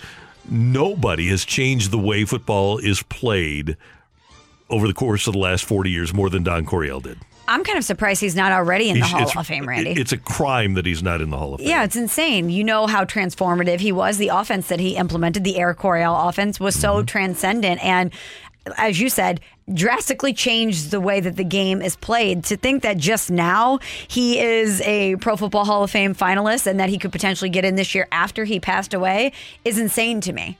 And he has clearly done, he, he did more with that franchise.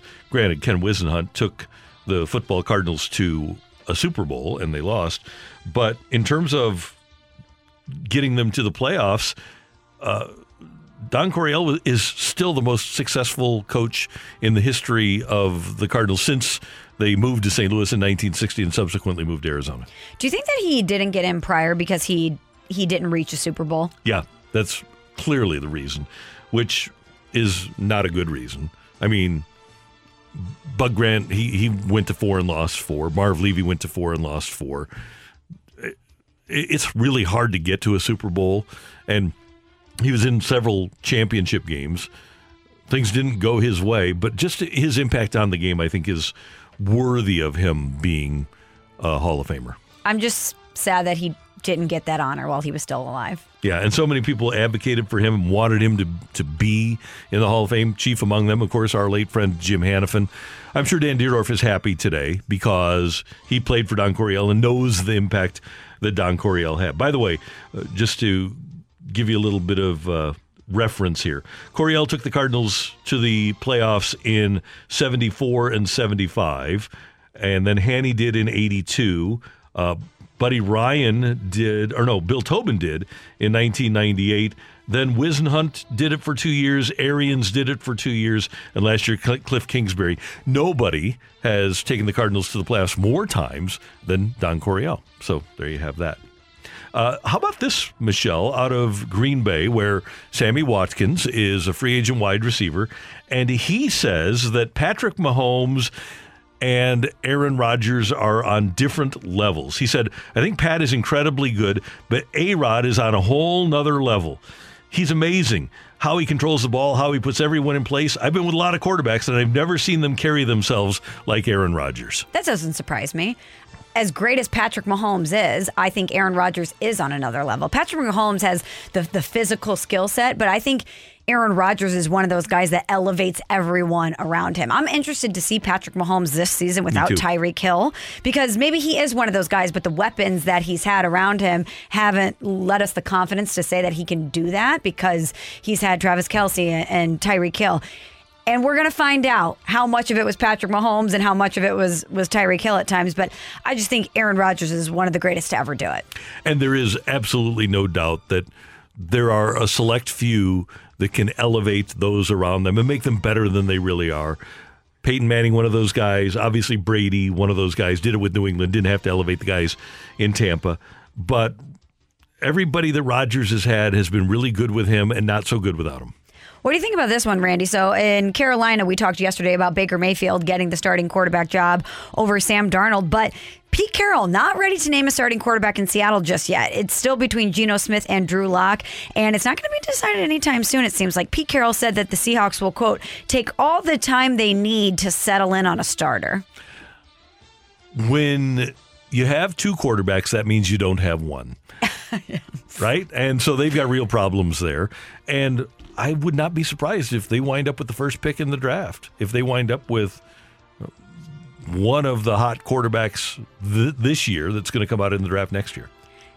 I mean this as no disrespect to Geno Smith, but I'm just a little surprised that Drew Lock wouldn't have separated himself already from oh. somebody like Geno Smith.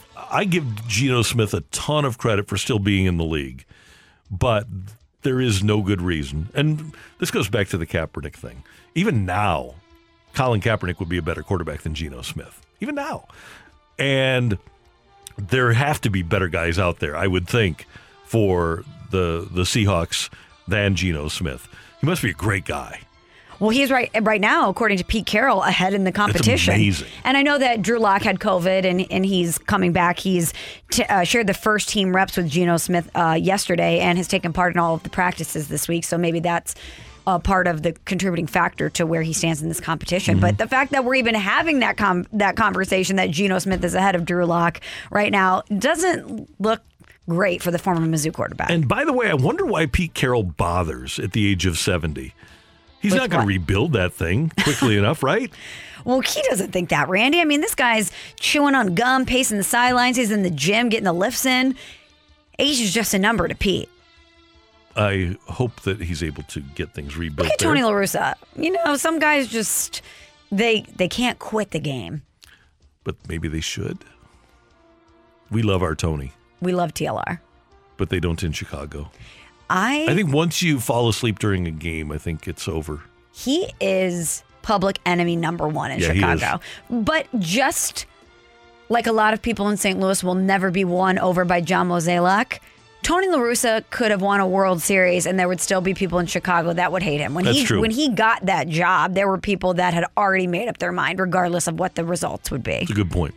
Those are NFL news and notes on 101 ESPN. We're going to head down the stretch, get ready for Cards and Cubs game four tonight. Plus, we're going to give away some tickets to a concert for you next on 101 ESPN. We're right back to the Karraker and Smallman podcast, presented by Dobbs Tire and Auto Centers on 101 ESPN.